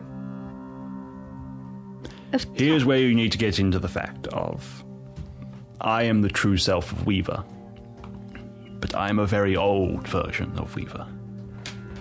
I am the schoolboy, more or less. I am the young man. Yes, they will corrupt Bates, but they also spent a long time corrupting Weaver. There was a time, and I think that is what Bates was hoping.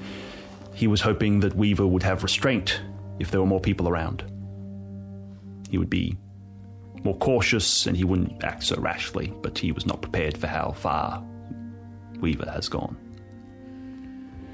Right. So your friend, I'm sad to say, was a entirely purposeless, purposeless death.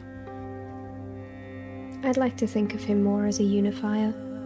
This group would have left in two days, were it not for his death. I, I think perhaps now we can make a change. Let's hope, because if you do not, Mercy's Creek will die.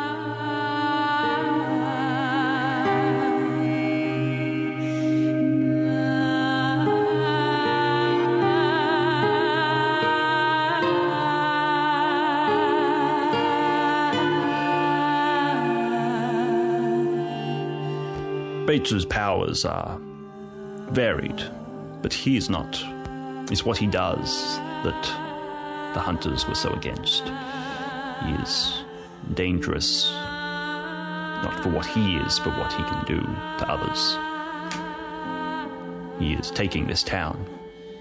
He believes he's saving it. He believes he is doing a good thing. He's been trying for a long time. But he is consuming this town, piece by piece. Liv's eyes are just like flicking side to side between her two hands, and she's she seems to be doing a bit of math mentally, and she's putting two and two together and be like, "Is he? Is he manipulating their minds?" His children are everywhere. They're even in this building. some in wards, some elsewhere, some. but most in the city. All right. Well, I'm a little bit overwhelmed by all of this information. Um, Willow, you have any more questions? Willow is tapping her pen on her cheek. Salem's Lodge. What does that have to do with anything? Weaver, uh, the smoke man, shakes his head to either side. No clue. I don't know what the lodge has to do with anything. So I hope this isn't um, a strange question, and don't in any way consider me to be becoming part of the hunters or anything. But how how do we kill any of the pieces on this chessboard, so to speak? Well, Bates's, I believe, is fairly simple. You kill him. You just shoot him, anything like that, but just know that you are killing a species much, much older than yourselves. A species who is threatening the mental state of this entire town. Be sure to remember that you're hearing this all from a very biased man. I, this has been my life for my entire life and my people's lives. It's true. I've never been very good at discerning bias. But yes, um, him fairly simple. His others, yeah, they're more complex. They are quite human anymore. So How does one destroy a corrupt persona? Hmm. you can't. What? They're just eternal. Hmm. The only thing that changes is who carries them. Can they be uncorrupted? No. At this stage, the only thing you can really do is take away their ability to fight. How do I do that? Only as their leader. As their leader, you can take their swords. Ooh. Hmm. Gonna need someone stronger for that. I'm the brains. You see that he's starting to to like shimmer a little bit as Weaver has li- laid back down, increasing the distance from him and like pulled away from him, and you see that the smoke starting to kind of lose its shape a little bit, and he's kind of gesturing with his arm, and the arm slumps off into smoke onto the ground and disappears. Mm, mm, yep. Running out of time. Yeah, okay, you might need to scooch back a little bit.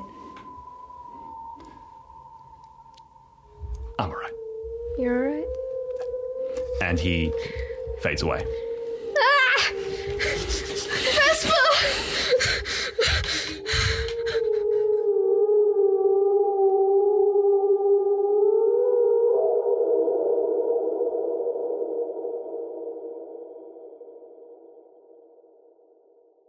Okay, so um, neither you, uh, Olivia, or Willow rolled to like look in the room. Do you want to do that now? Yeah, Nah, just leave. there could just be like a guy with a gun sitting the whole time, just watching. Just Bates is already there. Eight. For Willow, is still very focused on Smoke Man. on the dis- the, Note-taking. the note taking and on Weaver, who is looking at you and also you noticing now casting an eye to and from you to the corner. And you notice this and you look over and you see in a hospital chair, like one of the waiting room chairs, Ben Mears sitting in the room watching you all. And he has he also has a tape recorder sitting next to next to him on a little table. Oh, awesome. You're taking notes too. Hi, Ben. Well, that's more information than we were able to get out of him. All right, out we go. And he's going to stand up and exit the room and hold the shattered door open for you a little bit. Liv obviously gets up and walks towards him, and then as she reaches the door, she looks back to where Vesper just disintegrated, and she's like, I'm actually really sad about that. Okay. Willow half leaves the room and like turns back to Weaver and she just sticks out her hand and pushes like one of the benches over in his room and it falls over like glass shattering everywhere water spilling onto the floor and she spits on him and walks out of the room Liv turns around, having heard the shattering, She's outside the room at this point, and she just looks at Willow and she's like, unnecessary, but okay. I get it. She's not listening to you. She walks following Ben Mears. You do feel very much like just these flashbacks to high school. You were never with Willow because Willow never did anything wrong, but you remember walking with Jess a few times and mostly with Tuck uh, behind a teacher or the principal or vice principal, and it feels very much like that as Ben Mears is leading you down uh, this corridor. We've now then returned to the group. It is loud. There is lots of talking. Uh, the two Harlows have broken into full shouting at each other. Uh, I hate you. Tully has come back in looking a little bit more like colourful and he's trying to like get involved. He's got like an energy drink that he got from a vending machine. It's like, guys, guys, oh my god, calm down. Yeah, that's exactly what I said. I think we just need to hear you say Yeah. it in the voice. Glass! Glass! Wait, guys. Listen, It's off-brand like um, Red Bull. It's called Fly- it's called Flying Power. starts coughing. What is this, Canadian? That's gonna zing. Um, yeah. All so right, now let's just yeah. let's talk it out. Warwick is teaching Buddy about the whole turning the keys of the punch. Like, "You gotta turn in. You gotta turn. in. Not like that. Not like that. Like this. Like this. Hit like me this. harder. Come on. Harder. I can harder. take it. Not like that." Tuck uh, is still straining at Gideon Fabian. Gideon is like talking into your face, like, "Just stop." You Sorry. and get uh, Fabian is like pulling from the contraband stuff like a handkerchief and is Did like knotting it around and putting it into your mouth and like knotting it and it's just shut up. I want to roll the break free. there are people trying to sleep. Okay, Got to break I'll roll for them. Um, two fours. Nine. Okay, you break free and go for Warwick again. Again, yes, and I'd like to make another attack roll. Uh huh. 14. That'll Okay. hit him. Oh, hit him. Yep, I don't know what my damage Roll a is. d4. Uh, surely it's a d6. Uh, no. You're not using your crow knife. One. You, hit, you hit him and he's like, ah, mosquito, and like swipes, not even looking at you, and hits you again. Tuck is just descending into a completely mindless ball of rage. Yeah. Okay, so you're doing that. It's complete chaos. Um, Jess, you you doing something? Did you have your hand up? Oh no, it was Caleb had a hand up. Oh, and sorry. So I was Oh, yeah. being You passive Put aggressive. forward, I think. I can't. I can't see around. all this. Behind the mic. Because I was like, since Jess is ignoring you, hey, give me water. Um, I just want Buddy to be a, okay. Uh, like like this. Yes, that's pretty good. Now, uh, you said heart But and harder. heart and soul, right? Heart and soul. How does put everything into it? Punch the wall. But so, so, not not to be rude, sir, but but how does heart and soul stop people from from dying? Uh, Warwick like uh, like takes takes a knee, and like puts both hands on your shoulders. He's a, you're a bit too tall for this to really work, so he's like looking up into your face. But like, Buddy, Buddy also gets down on his knees. so you can, All right. yep, yep, yeah. You gotta know who you are. You gotta really know who you are. And then you put heart and soul into it. It's everything you've got. And that works. That's what I do. Okay, Yes. okay, You can do it. I can do it. Yeah, you can do it. Okay, Those bagels? yeah. I don't mind if I do. Chester, come on, when is something going to happen here? Okay, I would like everyone who's down on the first floor to roll for me. Roll perception. Is that us? Yeah, mm, Boy, I lost track of what floor we were on. yeah, you're on the ground floor. Tully roll a uh, three. He's reading the very mysterious ingredients on the back. The of his can's energy extra drink. long to contain all of the extra ingredients list. Foot in like It's like you know when you get hairspray and it's got the orange like thirty percent extra. It's like that, but in a can. Yeah. You're going, what is Stardust? Ah no! I thought that was moon dust. Yeah. Uh, all right, both uh, Tuck got a 10 and Warwick got an 11. uh, I got eight plus one for intelligence. Okay. So a few of you see this, a few of you don't. Um, I, I do not. you're in full argument with Derek, but Derek sees it, and he his focus on it directs yours as well. Uh, Gideon and Fabian have tried to reclaim you again, uh, pulling you back, but Gideon is staring off into the car park. there is a man standing in the far, farthest end of the car park. The car park is illuminated in a hazy white light as the fog ebbs and flows over the area. As you already know, the car park is very dead. There's no one here other than staff, and a lot of the staff have been like brought to your area to try and work out what's all the shouting and to try and get Warwick to speak in a few lower octaves because people are trying to sleep and all that type of stuff. So the car park is dead. You see the figure walking in the distance, probably a hundred feet away, emerging slowly through the fog. Tick, tick, tick echoes through the night. The figure stoops down and picks up a handful of stones from the ground and straightens back up. There is a pause, then a swish and a smash as he throws one of the rocks and perfectly strikes one of the car park lights, bathing a corner in darkness. Swish and smash. Swish, smash.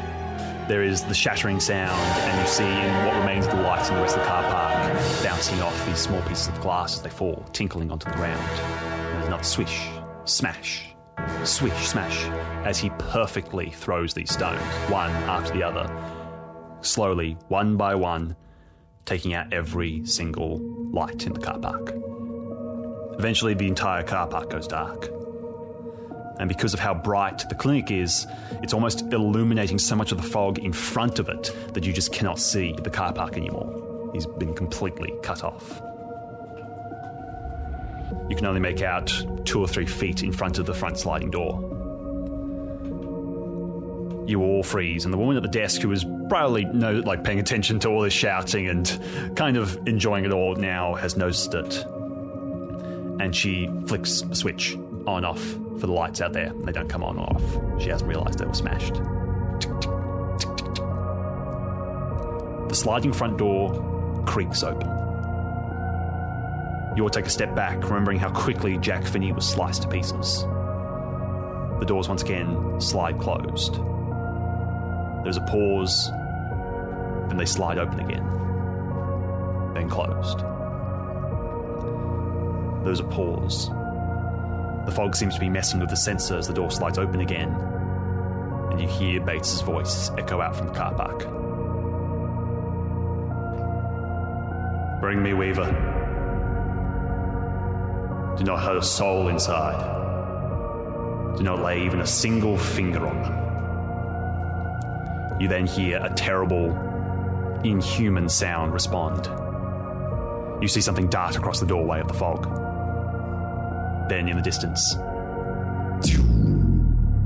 as the lights go out, and you hear the sound of a backup generator starting, and the lights begin to flicker on and off, on and off. There's something wrong with the backup power that's coming in and out, in and out, almost like a strobe light.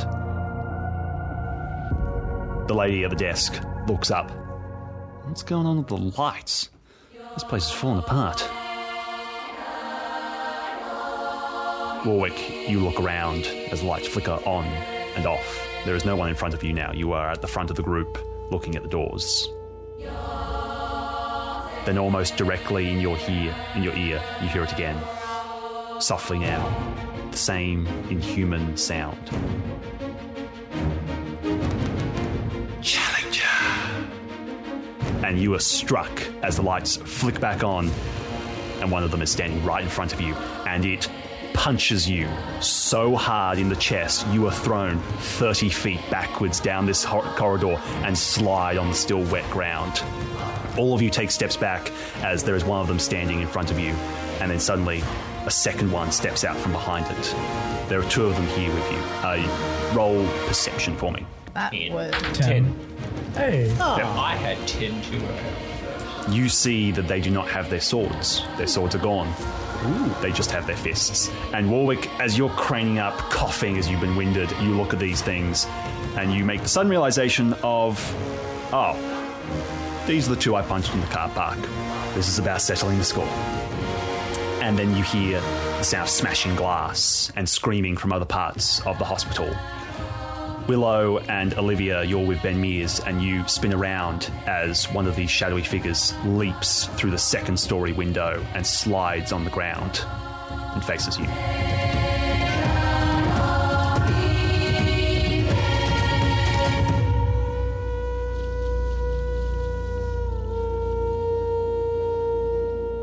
All right, uh, we're going to cut down to the group on the bottom. Roll for initiative. Yay! Warwick, you've been thrown backwards. These two shadowy figures are here, and you're noticing with the whole white light, you are making more of their details out a lot easier now. You can see more of the shapes, more of the forms, you can see the armor, all that type of stuff. It was really quite hazy in the car park, and the yellow light didn't help it much. Um, Derek just instantaneously is out. He's pushed Jess behind him. He's pulled out his gun and he shoots three rounds into the closest one. Left, right, left. Uh, catches him three times in the chest and stumbles back into the desk. The other one leaps bro. forwards and grabs Derek by the face and just hurls him through the sliding doors, shattering them. And he crumples onto the concrete outside. I was like, yeah, big bro. But No, big bro. but it's your go. Who's near me? Uh, so basically, you're next to you were next to Warwick. You're now closest to Tuck and Gideon Fabian. Jess and Derek were further up the corridor. So the first ones who were interacting him with the bad guys, uh, Warwick moved forwards to kind of cover them a little bit. So that's why he was hit first. Uh, so you now have the two of them. So you're kind of the f- now sort of front row, other than Jess, who's I'm like by the front you're door. kind of behind them now. Oh, okay.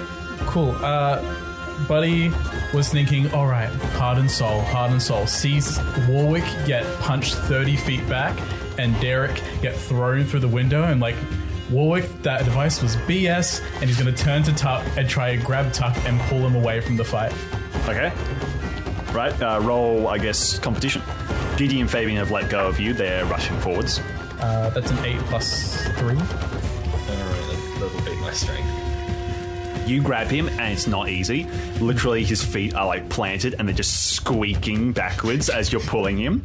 And he's like almost, it's almost like uh, Michael Jackson thrill, uh, not Michael Jackson smooth criminal. He's just leaning completely forwards, and you're dragging him backwards as he's like, just the, the, like, his neck is just bulging. It's just, Does he still have the gag? Hulk smash. Yes.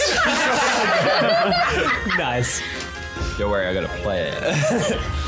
Okay, those teeth. um, so that's what you're doing. Uh, next is uh, no, it is Fabian and the second one. Okay, uh, ba, ba, ba.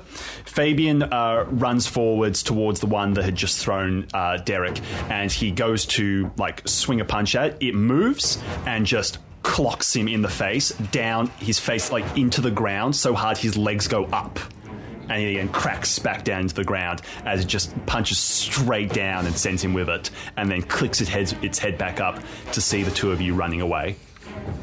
Okay, uh, and then it is. We'll say that was its go because it messed him up. Um, Tully. Yeah. Okay. Ta- okay. The reception desk. Yes. I assume there's like a room behind that. Is there a door in that room that looks like it leads to the rest of the hospital? There's a door that leads into an office and kitchen area, and just now uh, Pevensey is throwing the door open and coming through. There is smashed glass on the ground where he's dropped the cups that he had before, Okay. tea spilling everywhere as he's coming through. Tully is going to throw the mostly full energy drink can at the closest shadow and then jump Okay, over the desk. Um, oh, that's actually a 12. Unnatural 12 So you hit it. for physical. Um, now roll to jump over the desk. You have to beat a four, otherwise it will grab you because it was against the desk. Uh, that's a 5. So Okay, just... it you feel it sweep past you, like its fingers just miss you as you jump over. Uh, with a five, I'm going to say you land on the chair and fall onto the ground, Yep. and it breaks underneath you. Yep. Ow. And I'm also like s- skidding in tea now too. Yeah. Ah, it hurts. Why does it burn? Okay. Uh, it is now Jess. Sweet. Um, how far away am I like from the actual doors to run outside? about three or four meters. You can see Derek is pulling himself back up and reloading his gun, and you can see he's cut all along his face, and his shirt's torn up from the glass that he like basically rolled in. Do I have a clear path? Yes. Sweet. Yeah, I'm just gonna sprint to outside. My goal is to get to the truck. Yep. Okay. So that's is however close that is. That is my goal. I'm getting to the truck.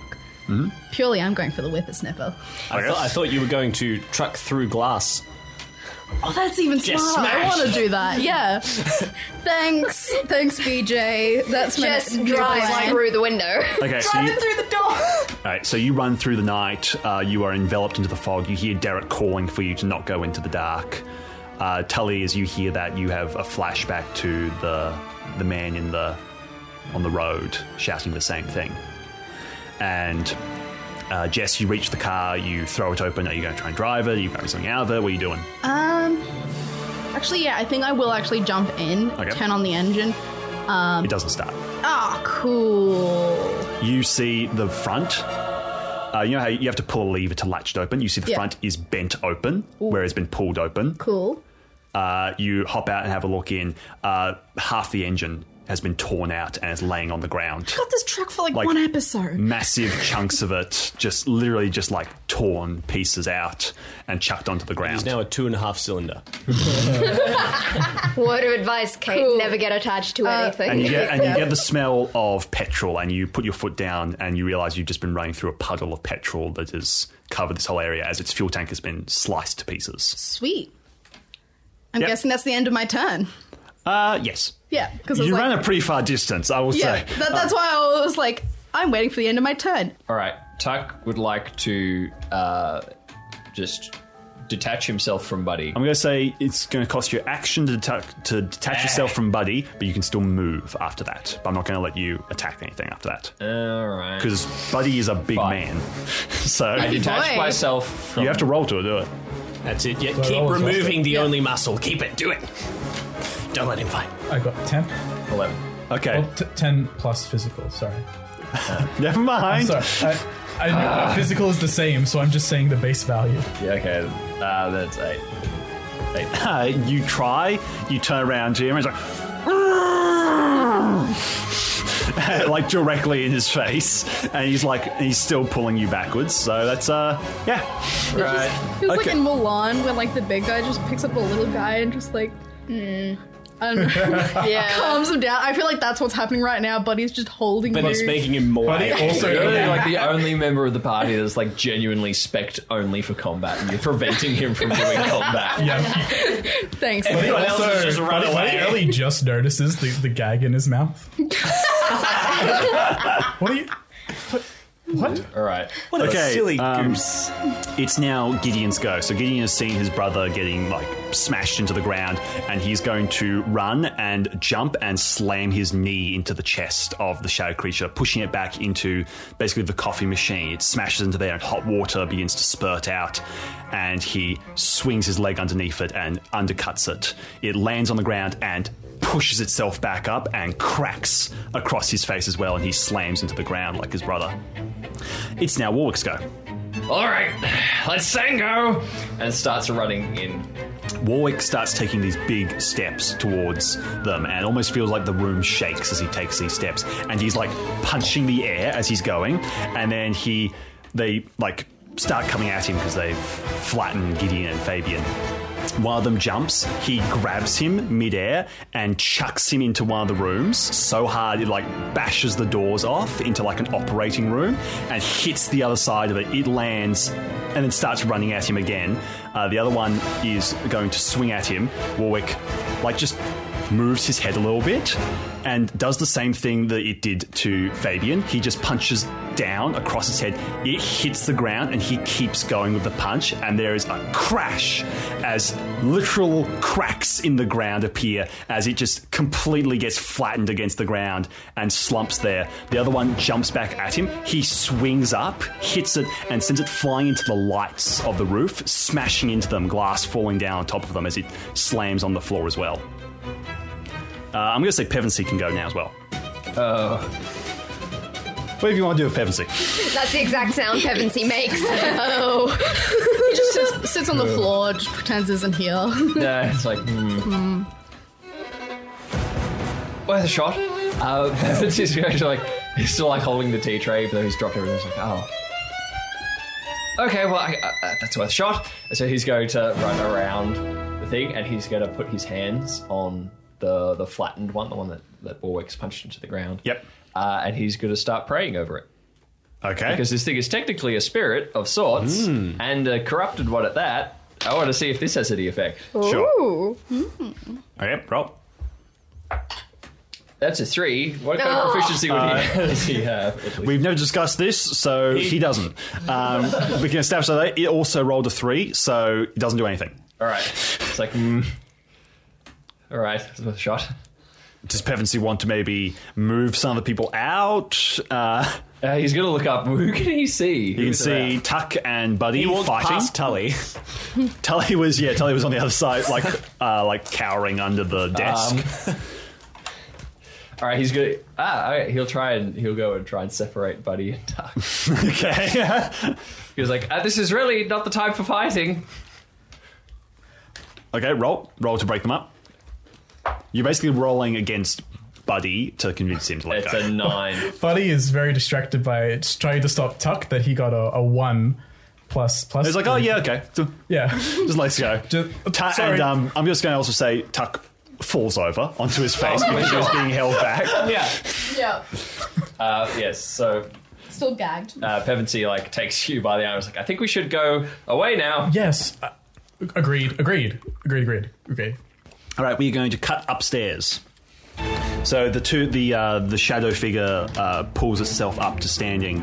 You guys also see that it does not currently have a sword. It is just has its bare fists. And Ben Mears sweeps his arm around, moving the two of you behind him as he stands in front of it. It, almost like clicking, moves its head to side to side, looking at him, taking him completely in. And it is going to launch forwards. Let's roll initiative.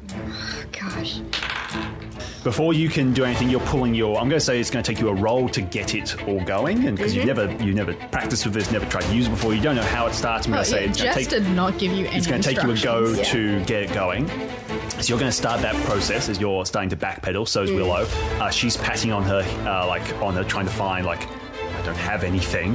Um, Can Liv, like, while she's trying to get that started, see it and hand her, like, two knives? No, we're not going to. No, No. your focus is not on that. Dang. Uh, so Ben Mears is taking steps forward. The shadow creature breaks into a run, and it moves to the wall, jumps, puts its foot on the wall, leaps off it, and does like a sideways punch to Ben Mears, hit him in the face, and he goes flying to the side, and he sticks out his hands, grabbing it with uh, his like the wires, and he pulls it around. As he crashes into the wall, he swings it around and also crashes it into the wall next to him, and he pulls it forwards, bringing up his leg, and as he pulls it forwards, kicks into its chest and sends it flying back. Uh, okay, so I'll say top of the round is now your go. You've pulled it off. You've had a look at it. Oh, there's some like little switch there. I'll flick that. You start hearing like this bubbling sound, like ah. eh. You turn a valve, like yep, that's gas. All right, pull it back. Yeah. Yeah. Oh, it's going now. All right. Um. Okay. How do I roll a d10 of damage? Because she's gonna try and. You gotta roll to hit first, and if you Yeah. hit, then you Yeah. roll your d10. All right. Well, she doesn't want to actually hit anything. She just wants to illuminate the corridor. Because right now there are lights flickering, and she does not like the dark. So she's basically just like, I want light. This place is going to be on fire. Okay, so well, you only need a roll for that then. So okay. you, oh, it's a 12 anyway. Okay, so you, uh, minimal destruction this- to property. Yeah, she you give tries out to this light up the huge uh, burst of fire, and it immediately sets off the uh, fire alarm, the, like the, the water, the sprinklers. The sprinklers immediately start going down. It illuminates the room in this flicker, but it illuminates a bit more. You see. The shadow creature and Ben Mears fighting. It is pretty brutal uh, as Ben Mears is literally flinging this thing from side to side to side of the room, leaving these big craters in the walls. Every time it passes him, it hits him, cracks him in the, in the side. You hear the sound of ribs cracking as it hits him in one, but he flings it into the wall again. Is starting to kind of get the better of him though, and he pushes it back and like takes steps backwards and pushes you guys back with him. And he pushes you guys a few meters back as it begins to launch towards him. And he extends down his hands, and you see the wires gleaming in the light. And he shouts, Run! And you see it going to different corners of the floor. As it collides with him, he pulls his hands, and the floor caves in. And they both crash down into the lower floor beneath.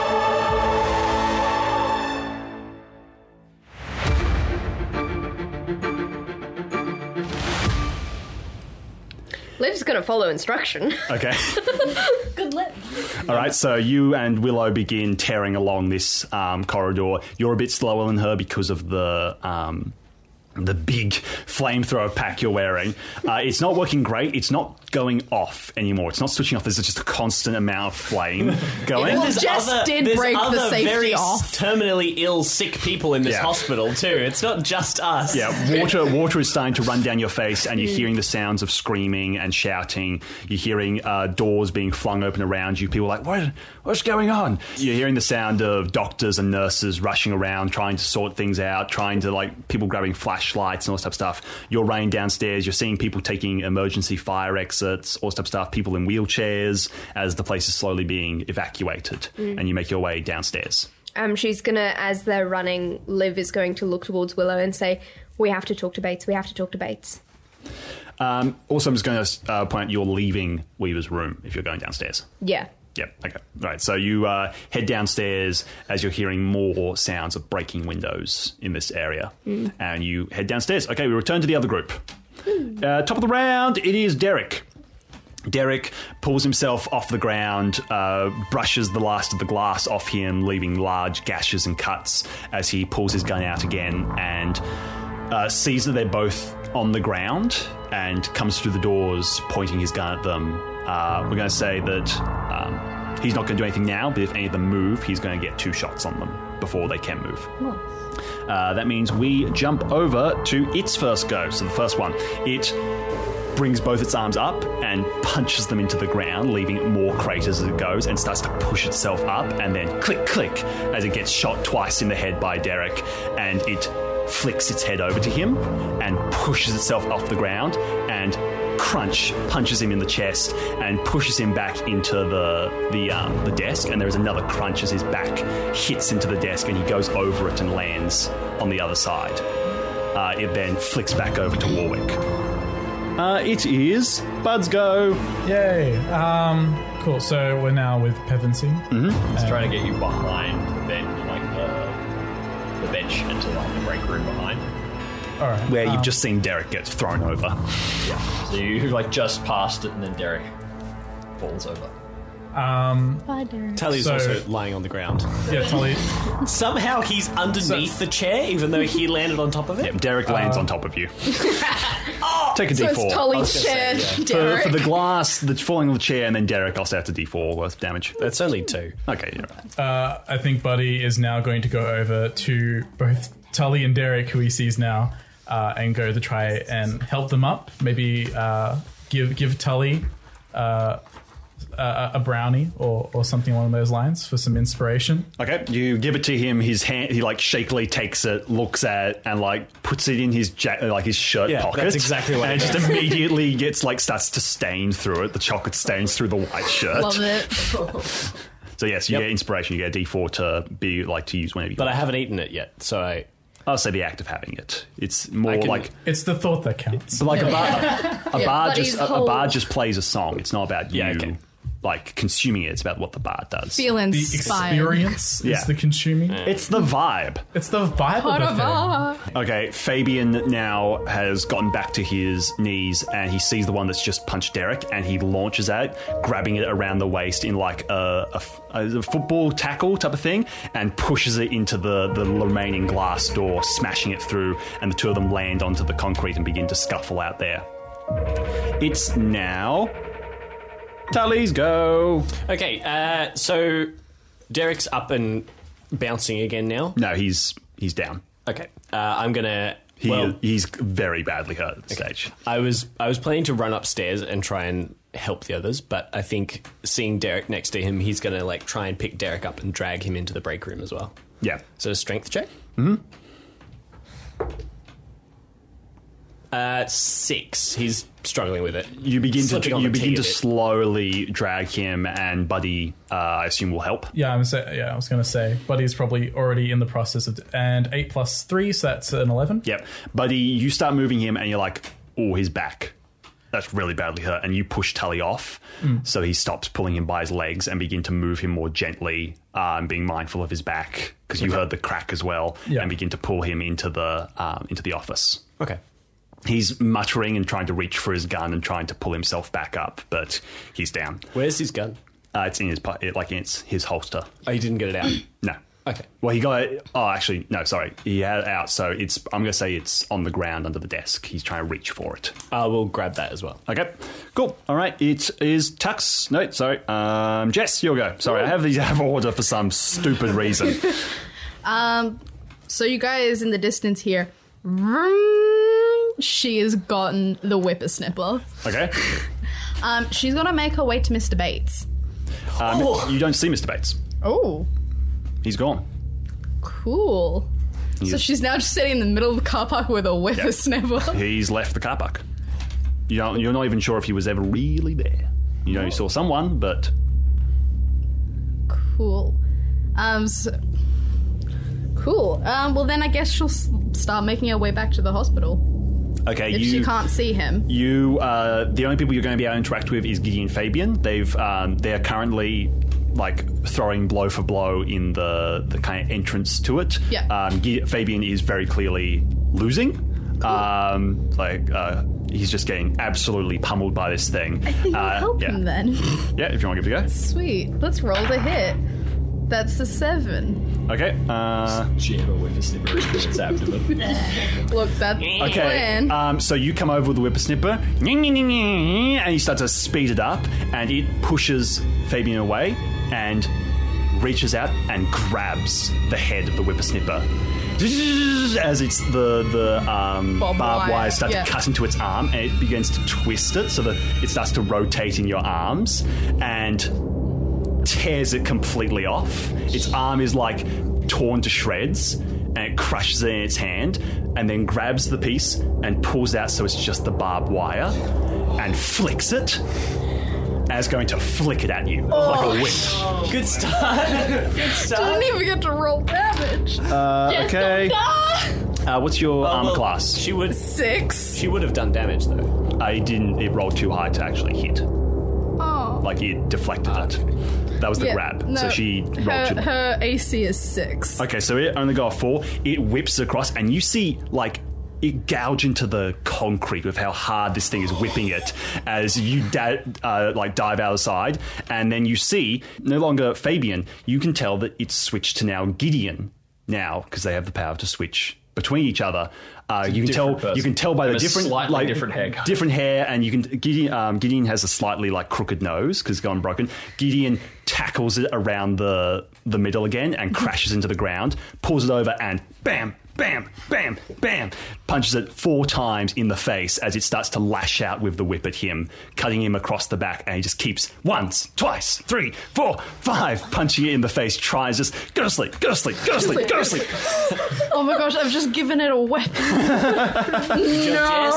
You were trying to equip us, but haha, you equipped the enemy. Okay, Tuck. I knew it. Tuck pulls himself off the ground again, and Tuck is going to just reach over the desk. And he's going to open. I was wondering when you guys were going to do this. Uh, roll for what's in the contraband. What am I rolling? A twelve. yes, D12. Tully also has uh, the uh, Derek's gun now too. Eight. Okay, you see all the stuff that she took off you. There's a shorn off shotgun. Uh, there's a whip that has like a spike through it. Uh, there's a noose as well. oh no! Yeah. What kind of hospital is this? There's a wallet that uh, has cocaine in it as well. There is a gun that like the the barrel of it's missing, like it's just uh, gone. There is a pair of golden dentures. Take them. You don't know if they're spray painted or actual gold. Tuck's hand like hovers between the dentures, the cocaine, and the shotgun. You're gonna, have, you're gonna have to roll again to see if there's ammo in the box for it. Man, Because it would normally be stood Eleven. separate, right? Uh, yeah, there is. You Right. pull in the face like this is the wrong ammo. It'll work. I can make it work. uh, do I still get to take an attack? Yep. All right, where's the closest one? Yeah, the other one is pulling itself up on the ground. Warwick is standing over it, bringing his fist down to like crunch it into the ground again. I'm going to assume that Warwick has that one. I'm going to go help Jess. Okay. Um, so by the time you get outside, uh, the tables have turned once again. Gideon is now on his back, and crunch, crunch, crunch, crunch as he is getting sleep, gotta as he is getting punched in the face, left to right. Jess is standing there looking at her her whippersnipper. You I see just have have been. the handle. Yeah. The, the two handles. That's all that's left. Is it still running? Maybe. You see that it's just completely destroying. You come over and you squat down, so there's not a chance of hitting um, Gideon. Yeah, and stick it in its you head. shoot both and blast it off of Gideon, and it rolls on the ground. You hear a hissing sound as it tries to get up, slumps a little bit, punches the ground, and gets back up. Gideon spits blood and a few teeth out, uh, clicks his nose back into place, and gets up as well. And this, and he grabs what he was using as a whip as well. Um, but now, also for everyone who's still in the building, the contraband tub is now on the bench, so there is stuff around. I'm going to say also Willow and um, Oliv, Olivia have reached the bottom floor. You're seeing this chaos here. You're also hearing more sounds as you look around and see off in the distance on the other side of the corridor more shadow things coming. Two more coming up the corridor. They see you guys and begin to head up the steps upstairs. Liv already knows that she can't kill them, and if she tries throwing knives at them, she knows, like, they don't have swords. They will use her knives against her. Yeah. So she's like, fighting against them is just going to end in death for her. She knows that AK is driven away, but she also thinks that Bates has to be in the parking lot mm-hmm. for these things to still. So she's going to head out to the parking lot to be like, I want to go see where Bates is. Oh no! They're whispering doing and nodding. Secrets. They're whispering and nodding. Okay. We're not gonna die. So there is a pause in the combat. You guys are there. Uh, Olivia, you're starting to take steps towards the door. There's a few people in front of you. Uh, you're seeing, trying to work out where everyone is. Um, Flamethrower is still going. She's leaving a trail. you turn around and see that uh, Willow has started running back up the stairs. She's seen where the shadow ones are going and is running back up to Norman's room. And then we move over to Warwick. Warwick, you're about to punch this other one again. You've punched it like six times this stage. It's still trying to get up, and you're like, all right, again. and you feel a bzz, bzz, bzz, bzz on your chest. And you pull out a little ornamental necklace that has a little bulb on it with a small light that is flickering. Ah, back up. You crunch it and put it so the glass breaks and the light begins to flick faster and you put it down your shirt again. It is just in this time that all of you guys in the uh, break room, I'm going to get you guys to roll for me. So Pepin sees well. Eleven. I got two plus one for intelligence. Three. Tully. No, it'll be a strength thing. It's it's Oh, a, like, yeah, it's an action. You're Oh, cool. That's a five then. Tully would also have given Derek's gun to Pevensey. okay. Uh, three. Three. Okay, so you hear crash, crash, crash, crash, and you guys start to go down because you can kind of assume what's about to happen next, but you get hit by shrapnel and stuff like that. So I'm going to, get you two to roll a d4 of damage as one of these shadow creatures is physically thrown through the wall behind you and crashes over through the desk and rolls on the ground there. And you look through you can see it's gone through like been thrown through six different walls, one by one by one, and you see Ben Mears stepping through the hole. He is bloodied, he is beaten, but he is still going. He steps over you.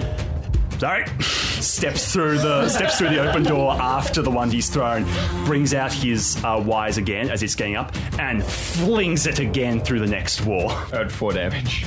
Okay, four damage. I got one. One. Okay, so Pevensey took the majority of it. Um, yeah, and you, you're fine. Okay, so what you guys like to do? We'll say that's uh, top of the round now. Derek is out, so Derek is um, more shrapnel's landed on him, and he's coughing, and a little bit of blood comes up as he coughs, and he's trying to roll. He's like looking around, and you kind of assume he's trying to find where Jess is through the chaos because there's now a missing wall, so he can now see through to all the other carnage. Um, okay, so that means it is the first creature's go. So the first creature outside, um, it it's been shot off and it pulls itself up and is looking around and there's a hissing sound. There's a hissing sound as it's uh, looking at you, Tuck and looking at the gun and it, like looks at its hand. It's like like resenting the fact it doesn't have a weapon and is going to charge for you. Uh, we're going to roll kind of uh, like a combat because it's going to try and get the gun off you. It got a natural 12, so that's very good that you got that. Uh, it, it's almost like a flash. It's there, it's in front of you. It's grabbed the gun, it's pulling it up, and you shoot into its face, like just directly into its face. And it blasts back. Its head goes literally horizontally back while its body's still up. Clicks back and is going to headbutt you in the face. Roll D four. Only take a, a max of two. Two. Okay. Right. So it crunches you back. You take a step back. You're falling back, and Gideon tackles it and moves it further back. Jess, you come. I'm going to say, I, I reckon you should swing with like the engine of it. That was my plan because I was imagining that at the engine and still a bit of the pole. Yeah. Um, flick it so around, one like thing is, yeah. um, for those who do not know how whippersnippers work, there is a shaft in the center, and I'm going to assume that shaft is still spinning, Mm. and so shrapnel is going everywhere. So I'm just gonna swing with that. Okay, you swing with it, you hit into it, uh, pushing it back. Uh, it kind of spits and hisses at you as uh, Tuck, you step back, click open the uh, shotgun, and begin to reload it. And Gideon. Uh, basically, as you've pushed it back, he reaches down, grabs its like thighs, its lower legs, and pulls up. So it falls over into the ground, and he's going to bring his leg back as he's holding its legs up, hmm. brings his leg back, and kicks into its spine. And there is a crunch as he pe- like like cracks in almost two different di- directions as his foot goes in, and he brings it around and chucks it. Ooh, I was like, am I able to in- try and impale it while he's holding it? I'm going to say once. Oh. Yeah, give it a go. Roll Heck for yeah. it. Otherwise, he just throws it. Uh, that's an eight. Am I adding combat? Oh, I have zero to combat. that's an eight. I'm going to say you, he throws it, and it comes just the time as you are swinging the engine of it, and you Yes. collide with it as it's being thrown. Yes. And it's like it's already smashed back, breaks on that more, and it slumps onto the ground, hissing again.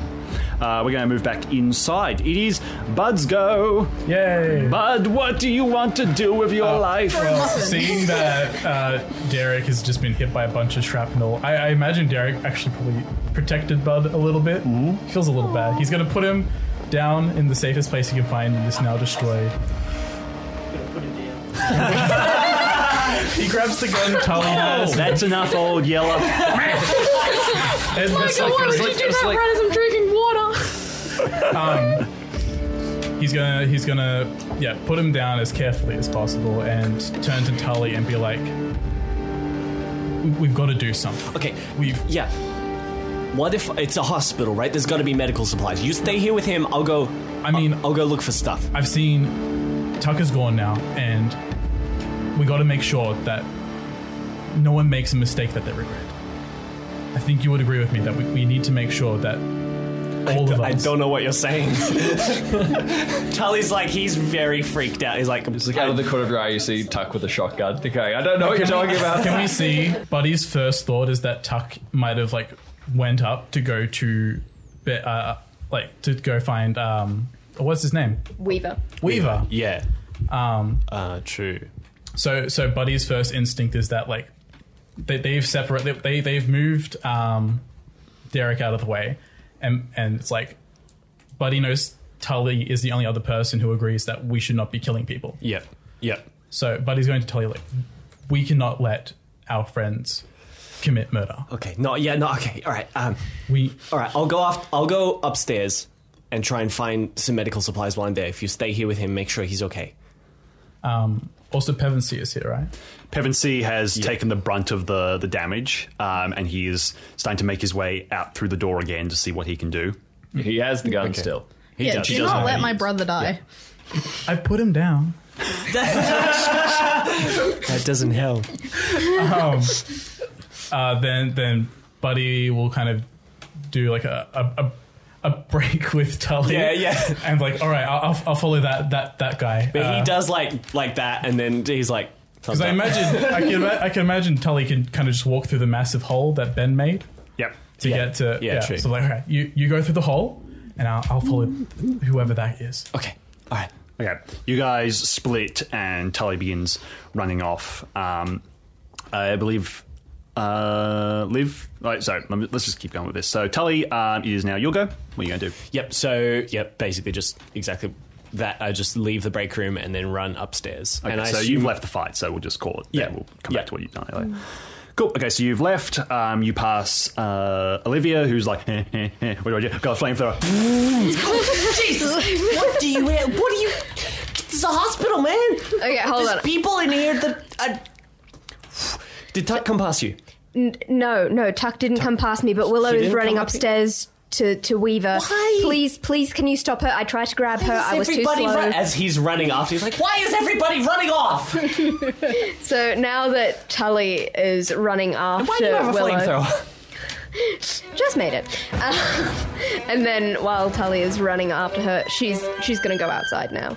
She's Yeah. solidly on her way out because she re- she realizes that Willow had this whole speech beforehand, being like, "We're all responsible for ourselves," yada yada yada. So she's like, "Okay, Willow, you want to run back up the stairs? You run back up the stairs. I'm gonna go talk to Bates." Okay.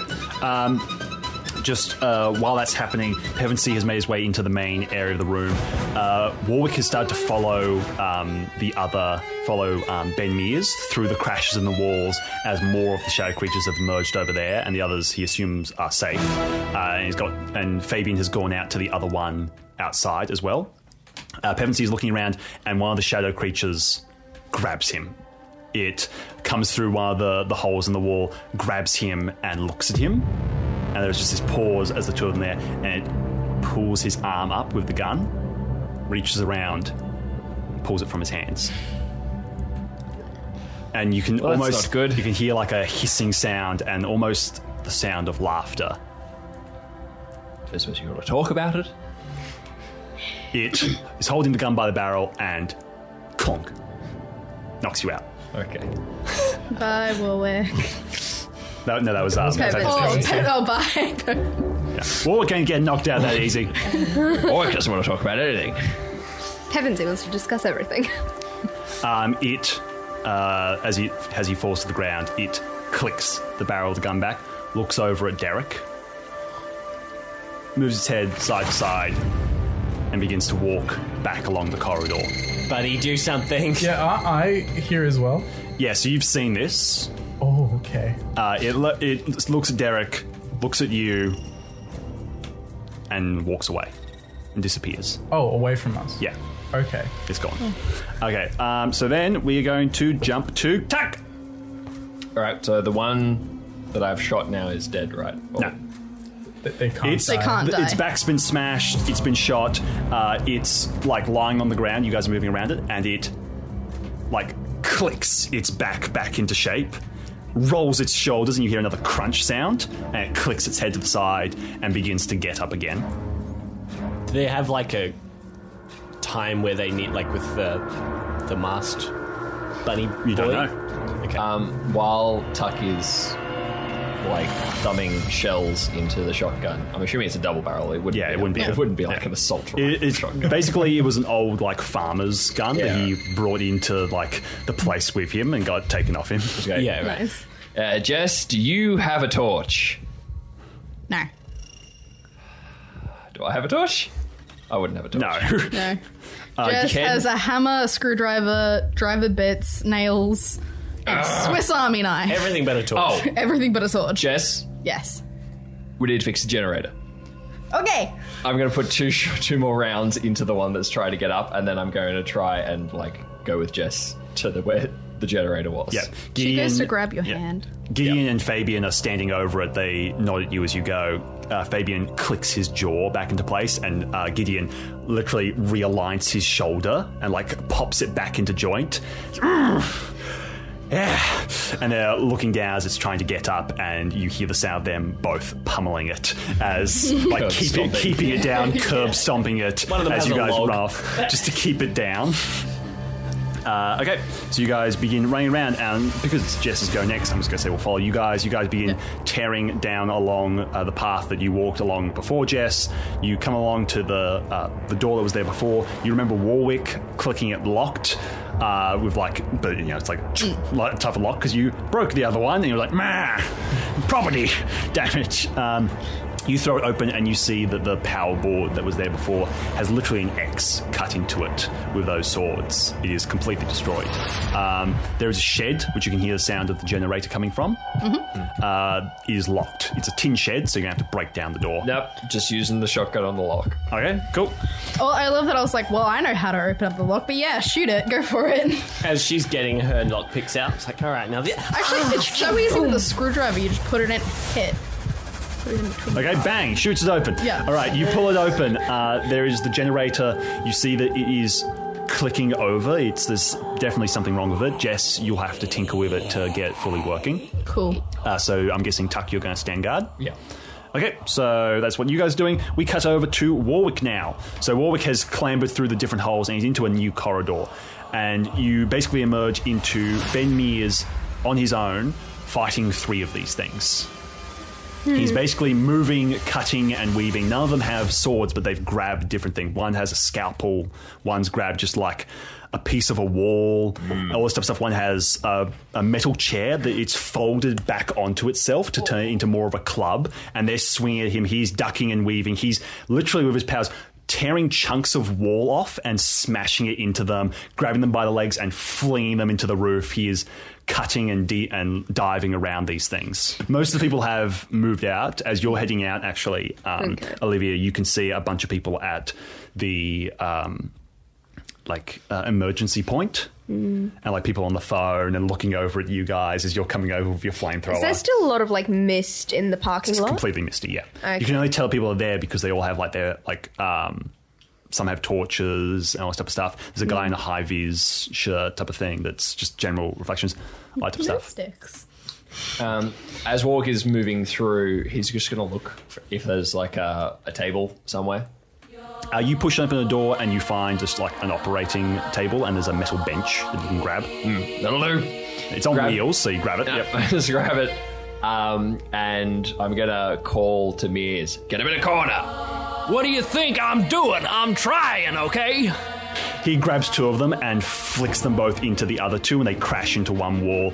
And before he can even do anything, they've already jumped back and are swinging at him again. They are so fast. Warwick is just going to um, basically grab the table by the two legs like a giant shield across his body, and he's just going to charge them and try and ram them into a corner of the wall and pin them. Okay. Uh, roll. Well, I get three attacks, don't I? Mm-hmm. All right, I got a, a three, a three, and a two. Okay, uh, you literally don't catch any of them. You ram it into the wall. One of them sidesteps it and cracks you in the jaw. Um, you feel the jaw dislocate, and then another one comes from the other side, crack. You feel it locate back in, and then one kicks you in the stomach as you go crashing into the wall. Okay. Oh, symmetry. I could have been worse. Yep. One, um, Ben Mears is now fighting two, uh, two of them. One's now left of you. Another is uh, making its way up the corridor, actually. And it's like looking up the corridor and making a hissing sound. You're, you guys are pretty preoccupied, but you push the one against you that's fighting you against the wall, like through the wall, basically. This is these are the super thin walls, all this type of stuff. It's a cheaply made building, and you're helping Ben Mears, and then you're looking up as it's hissing, turning its head slightly. And you hear footsteps coming along the corridor. And you see your teacher come up at the end. Well, that's a relief. All right, as she begins to emerge out of the shadows with the light still flickering, you can see Emily Bell, a good 20 odd years younger. Uh, she is wearing the fairly standard tier black uniform uh, with boots and a work belt, and not uniform, a brown leather jacket, with her hair dyed neon blue and much shorter. This is her in her early 20s? Yep. No, mid twenties, something like that. She's significantly younger than Warwick, uh, despite being his teacher. Uh, in one hand, she has a belt of uh, salt flares, salt grenades, and in the other, she has a Polish style saber um, that she is letting grind along the wall as she starts heading down the corridor towards this one of the persona.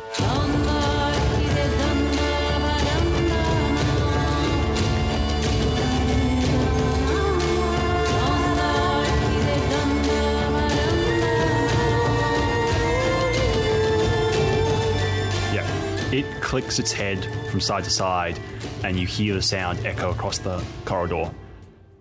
Cha-cha. As it reaches up, its hand above its head, it closes its fist, and is holding its sword, and begins to swing it, and it is the same style now as yours, not the style it had before. uh, Emily begins to swing the sword in fast, tight circles um, up close to her head, gaining momentum. It breaks into a run, just a complete sprint. Uh, Emily, you start going for it as well, and you clash in the middle of the corridor. These, the style of saber fighting is all large, sweeping, almost overhead movements, full body swings as the two of you clash. It's almost uh, very similar if you've seen it before to like pirate movie fighting. These big swings, hard hits, uh, hand behind your back or on your hip um, swinging and uh, colliding. She begins to push it back along the corridor. It, seeing that she's pushing it back, swings its sword over, catching hers and jamming into the wall. Puts his foot on the wall, kicks off it, and punches her full across the face. She collides into the wall and begins to roll backwards along it as it starts carving these deep gouges into the wall with its sword, just missing her one after the other after the other. She puts her foot into the t- into the wall, pushes off it again into the other side, and swings with the sword, cutting into its uh, hip, and kicks it in the chest and begins fighting it back again. Ben Mears has now started to use Warwick as an extra bit of help. He is grabbing these things and swinging them just in line for Warwick to punch them as he's swinging them. Uh, Warwick is hitting them mid-air and trying to fight through, making a path towards Emily as Emily is ducking, weaving, slicing, cutting, and kicking this thing back closer and closer to the rest of the group. Uh, okay, we're going to cut over to Jess. How uh, I'd like you to roll for fixing the generator. You get advantage on this Well, roll. that's a 11. And that's a 7. Would I still add my intelligence? No, it's just straight advantage. Yeah, so that's an 11. Okay, so you're working. You've analysed the problem. It's like okay, this is breezy. They have the bloody choke on the stupid. So you begin you begin uh, switching it up, uh, like working all this stuff out. And you're like, okay, problem. To do the final fix, I have to switch it off completely. Yeah. Right. Are you going to switch it off? It'll be out for probably 20, 30 seconds. Basically, needs to restart to, Yeah. for you to do the final fix. Tuck. What I'm about to do might kill everyone, but it might save everyone. So, Jenny off, Jenny on. This is too complicated for Tuck. Cool. Slams it off. Tuck goes, ah. Yep. Okay, there is a as all the lights go down go down in the hospital. Uh, Olivia, you are halfway across the car park by now, and everything just goes black. She's still got her flame, so she's like, just she's got a trail of fire behind her as she's going. Yeah. Gas been leaking. It's Yeah. just- oh my god. She's just constantly like dripping flames as she's You gotta keep walking. moving, otherwise you gotta keep moving, otherwise it's gonna catch up to you. so it's Yeah. like drawing figure of eights She in just the car park. She just keeps like, uh, Yep. Buddy, you are now the other the shadow creatures have gone. You've been pulling Derek out, up and out, and making your way towards the big door as you can hear the sounds of Gideon and Fabian fighting. The thing's half gotten up and they've knocked it back down and continued laying into it. Uh, you hear the sounds of combat down the hall when everything goes black. There is a pause, and there is a gunshot. And the lights come back on. Not flickering now. And for the other fight, uh, Emily was really sinking into this thing, slash after slash, cutting into it, uh, knocking into the wall. And just as she pushed it back, Warwick came up behind it and literally clapped over its head, crushing its head practically flat, and the lights go out. One, two, three, four, five. And they flick back on. And they're all gone. I think I got him.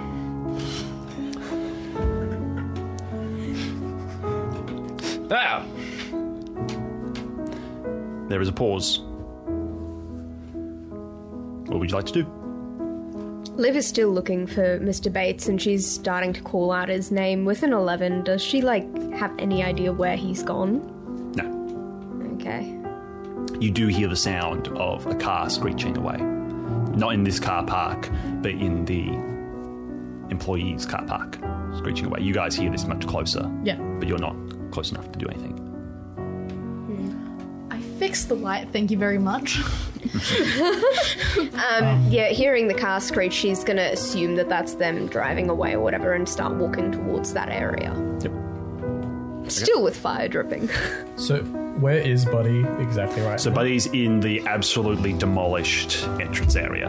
Both doors are broken. They're still sort of thing. There's a bit of a, there's a bit of it missing. The glass is all broken. There's a chunk missing. The uh, the reception desk is literally blown to pieces. Uh, there's just a line of walls smashed all the way along. Water is beginning to run down from upstairs as the fire alarms are still going there. And it's trickling down the So steps. is all the people who've evacuated at the front? yeah. Uh, Buddy's then going to carry uh, Derek to the front entrance and call out for help. And Yep. You see one of the men with high vis notice you and begin to walk over. uh, and then as they're walking over and he knows like Derek will be looked after, he then decides to go upstairs. Okay. You begin going up the stairs and you start to see blood running in the water. And you reach the top of it and you find uh, Tully half out of a, a room on his back, uh, nose completely shattered, coughing up blood as he was clearly found by one of these things and beaten to an absolute pulp. He has a bunch of medical supplies with him, but the blood is running into the water. Uh, you kneel down and like touch him, making sure that he's alive, and he splutters and his eyes creak open a little bit and sees you, and he starts a little bit and like touches you a little bit. But then you notice that there is more blood in the water, and you look over and you see blood running out from one of the rooms that seems to have been bashed in. You get up and Yeah. you begin to walk over to the room. Tully coughing and spluttering. Uh, the shield that he brought before is completely shattered. Buddy. Literally h- just destroyed in like one punch. It's it's okay, Tully. Tully. Come on. We're gonna get out of here. Uh, you just.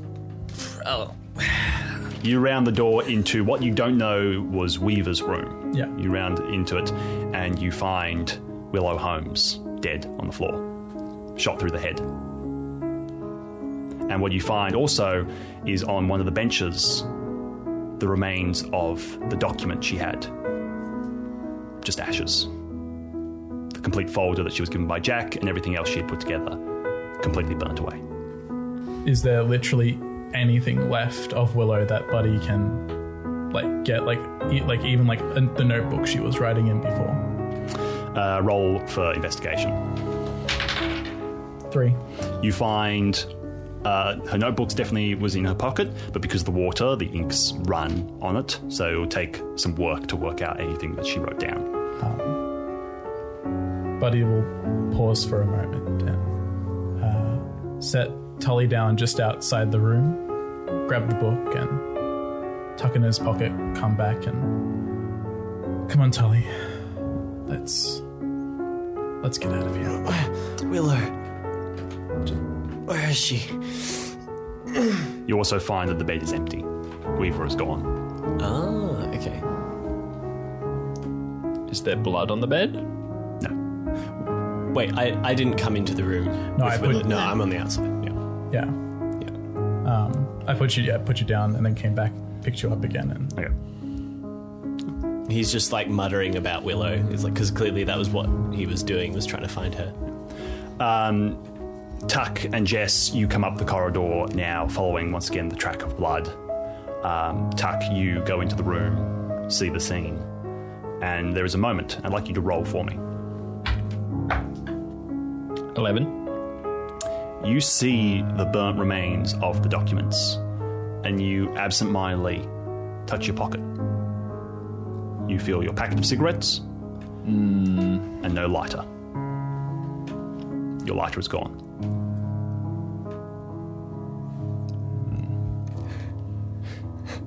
Tuck starts difficultly doing calculations in his head. right. I'm going to take the, the sheet or one of the top blankets from the bed and cover Willow where she is. Yeah. The water begins to drip onto the, the sheets as blood stains at the forehead. And the water carries the blood through the rest of it, slowly dyeing the sheet pink.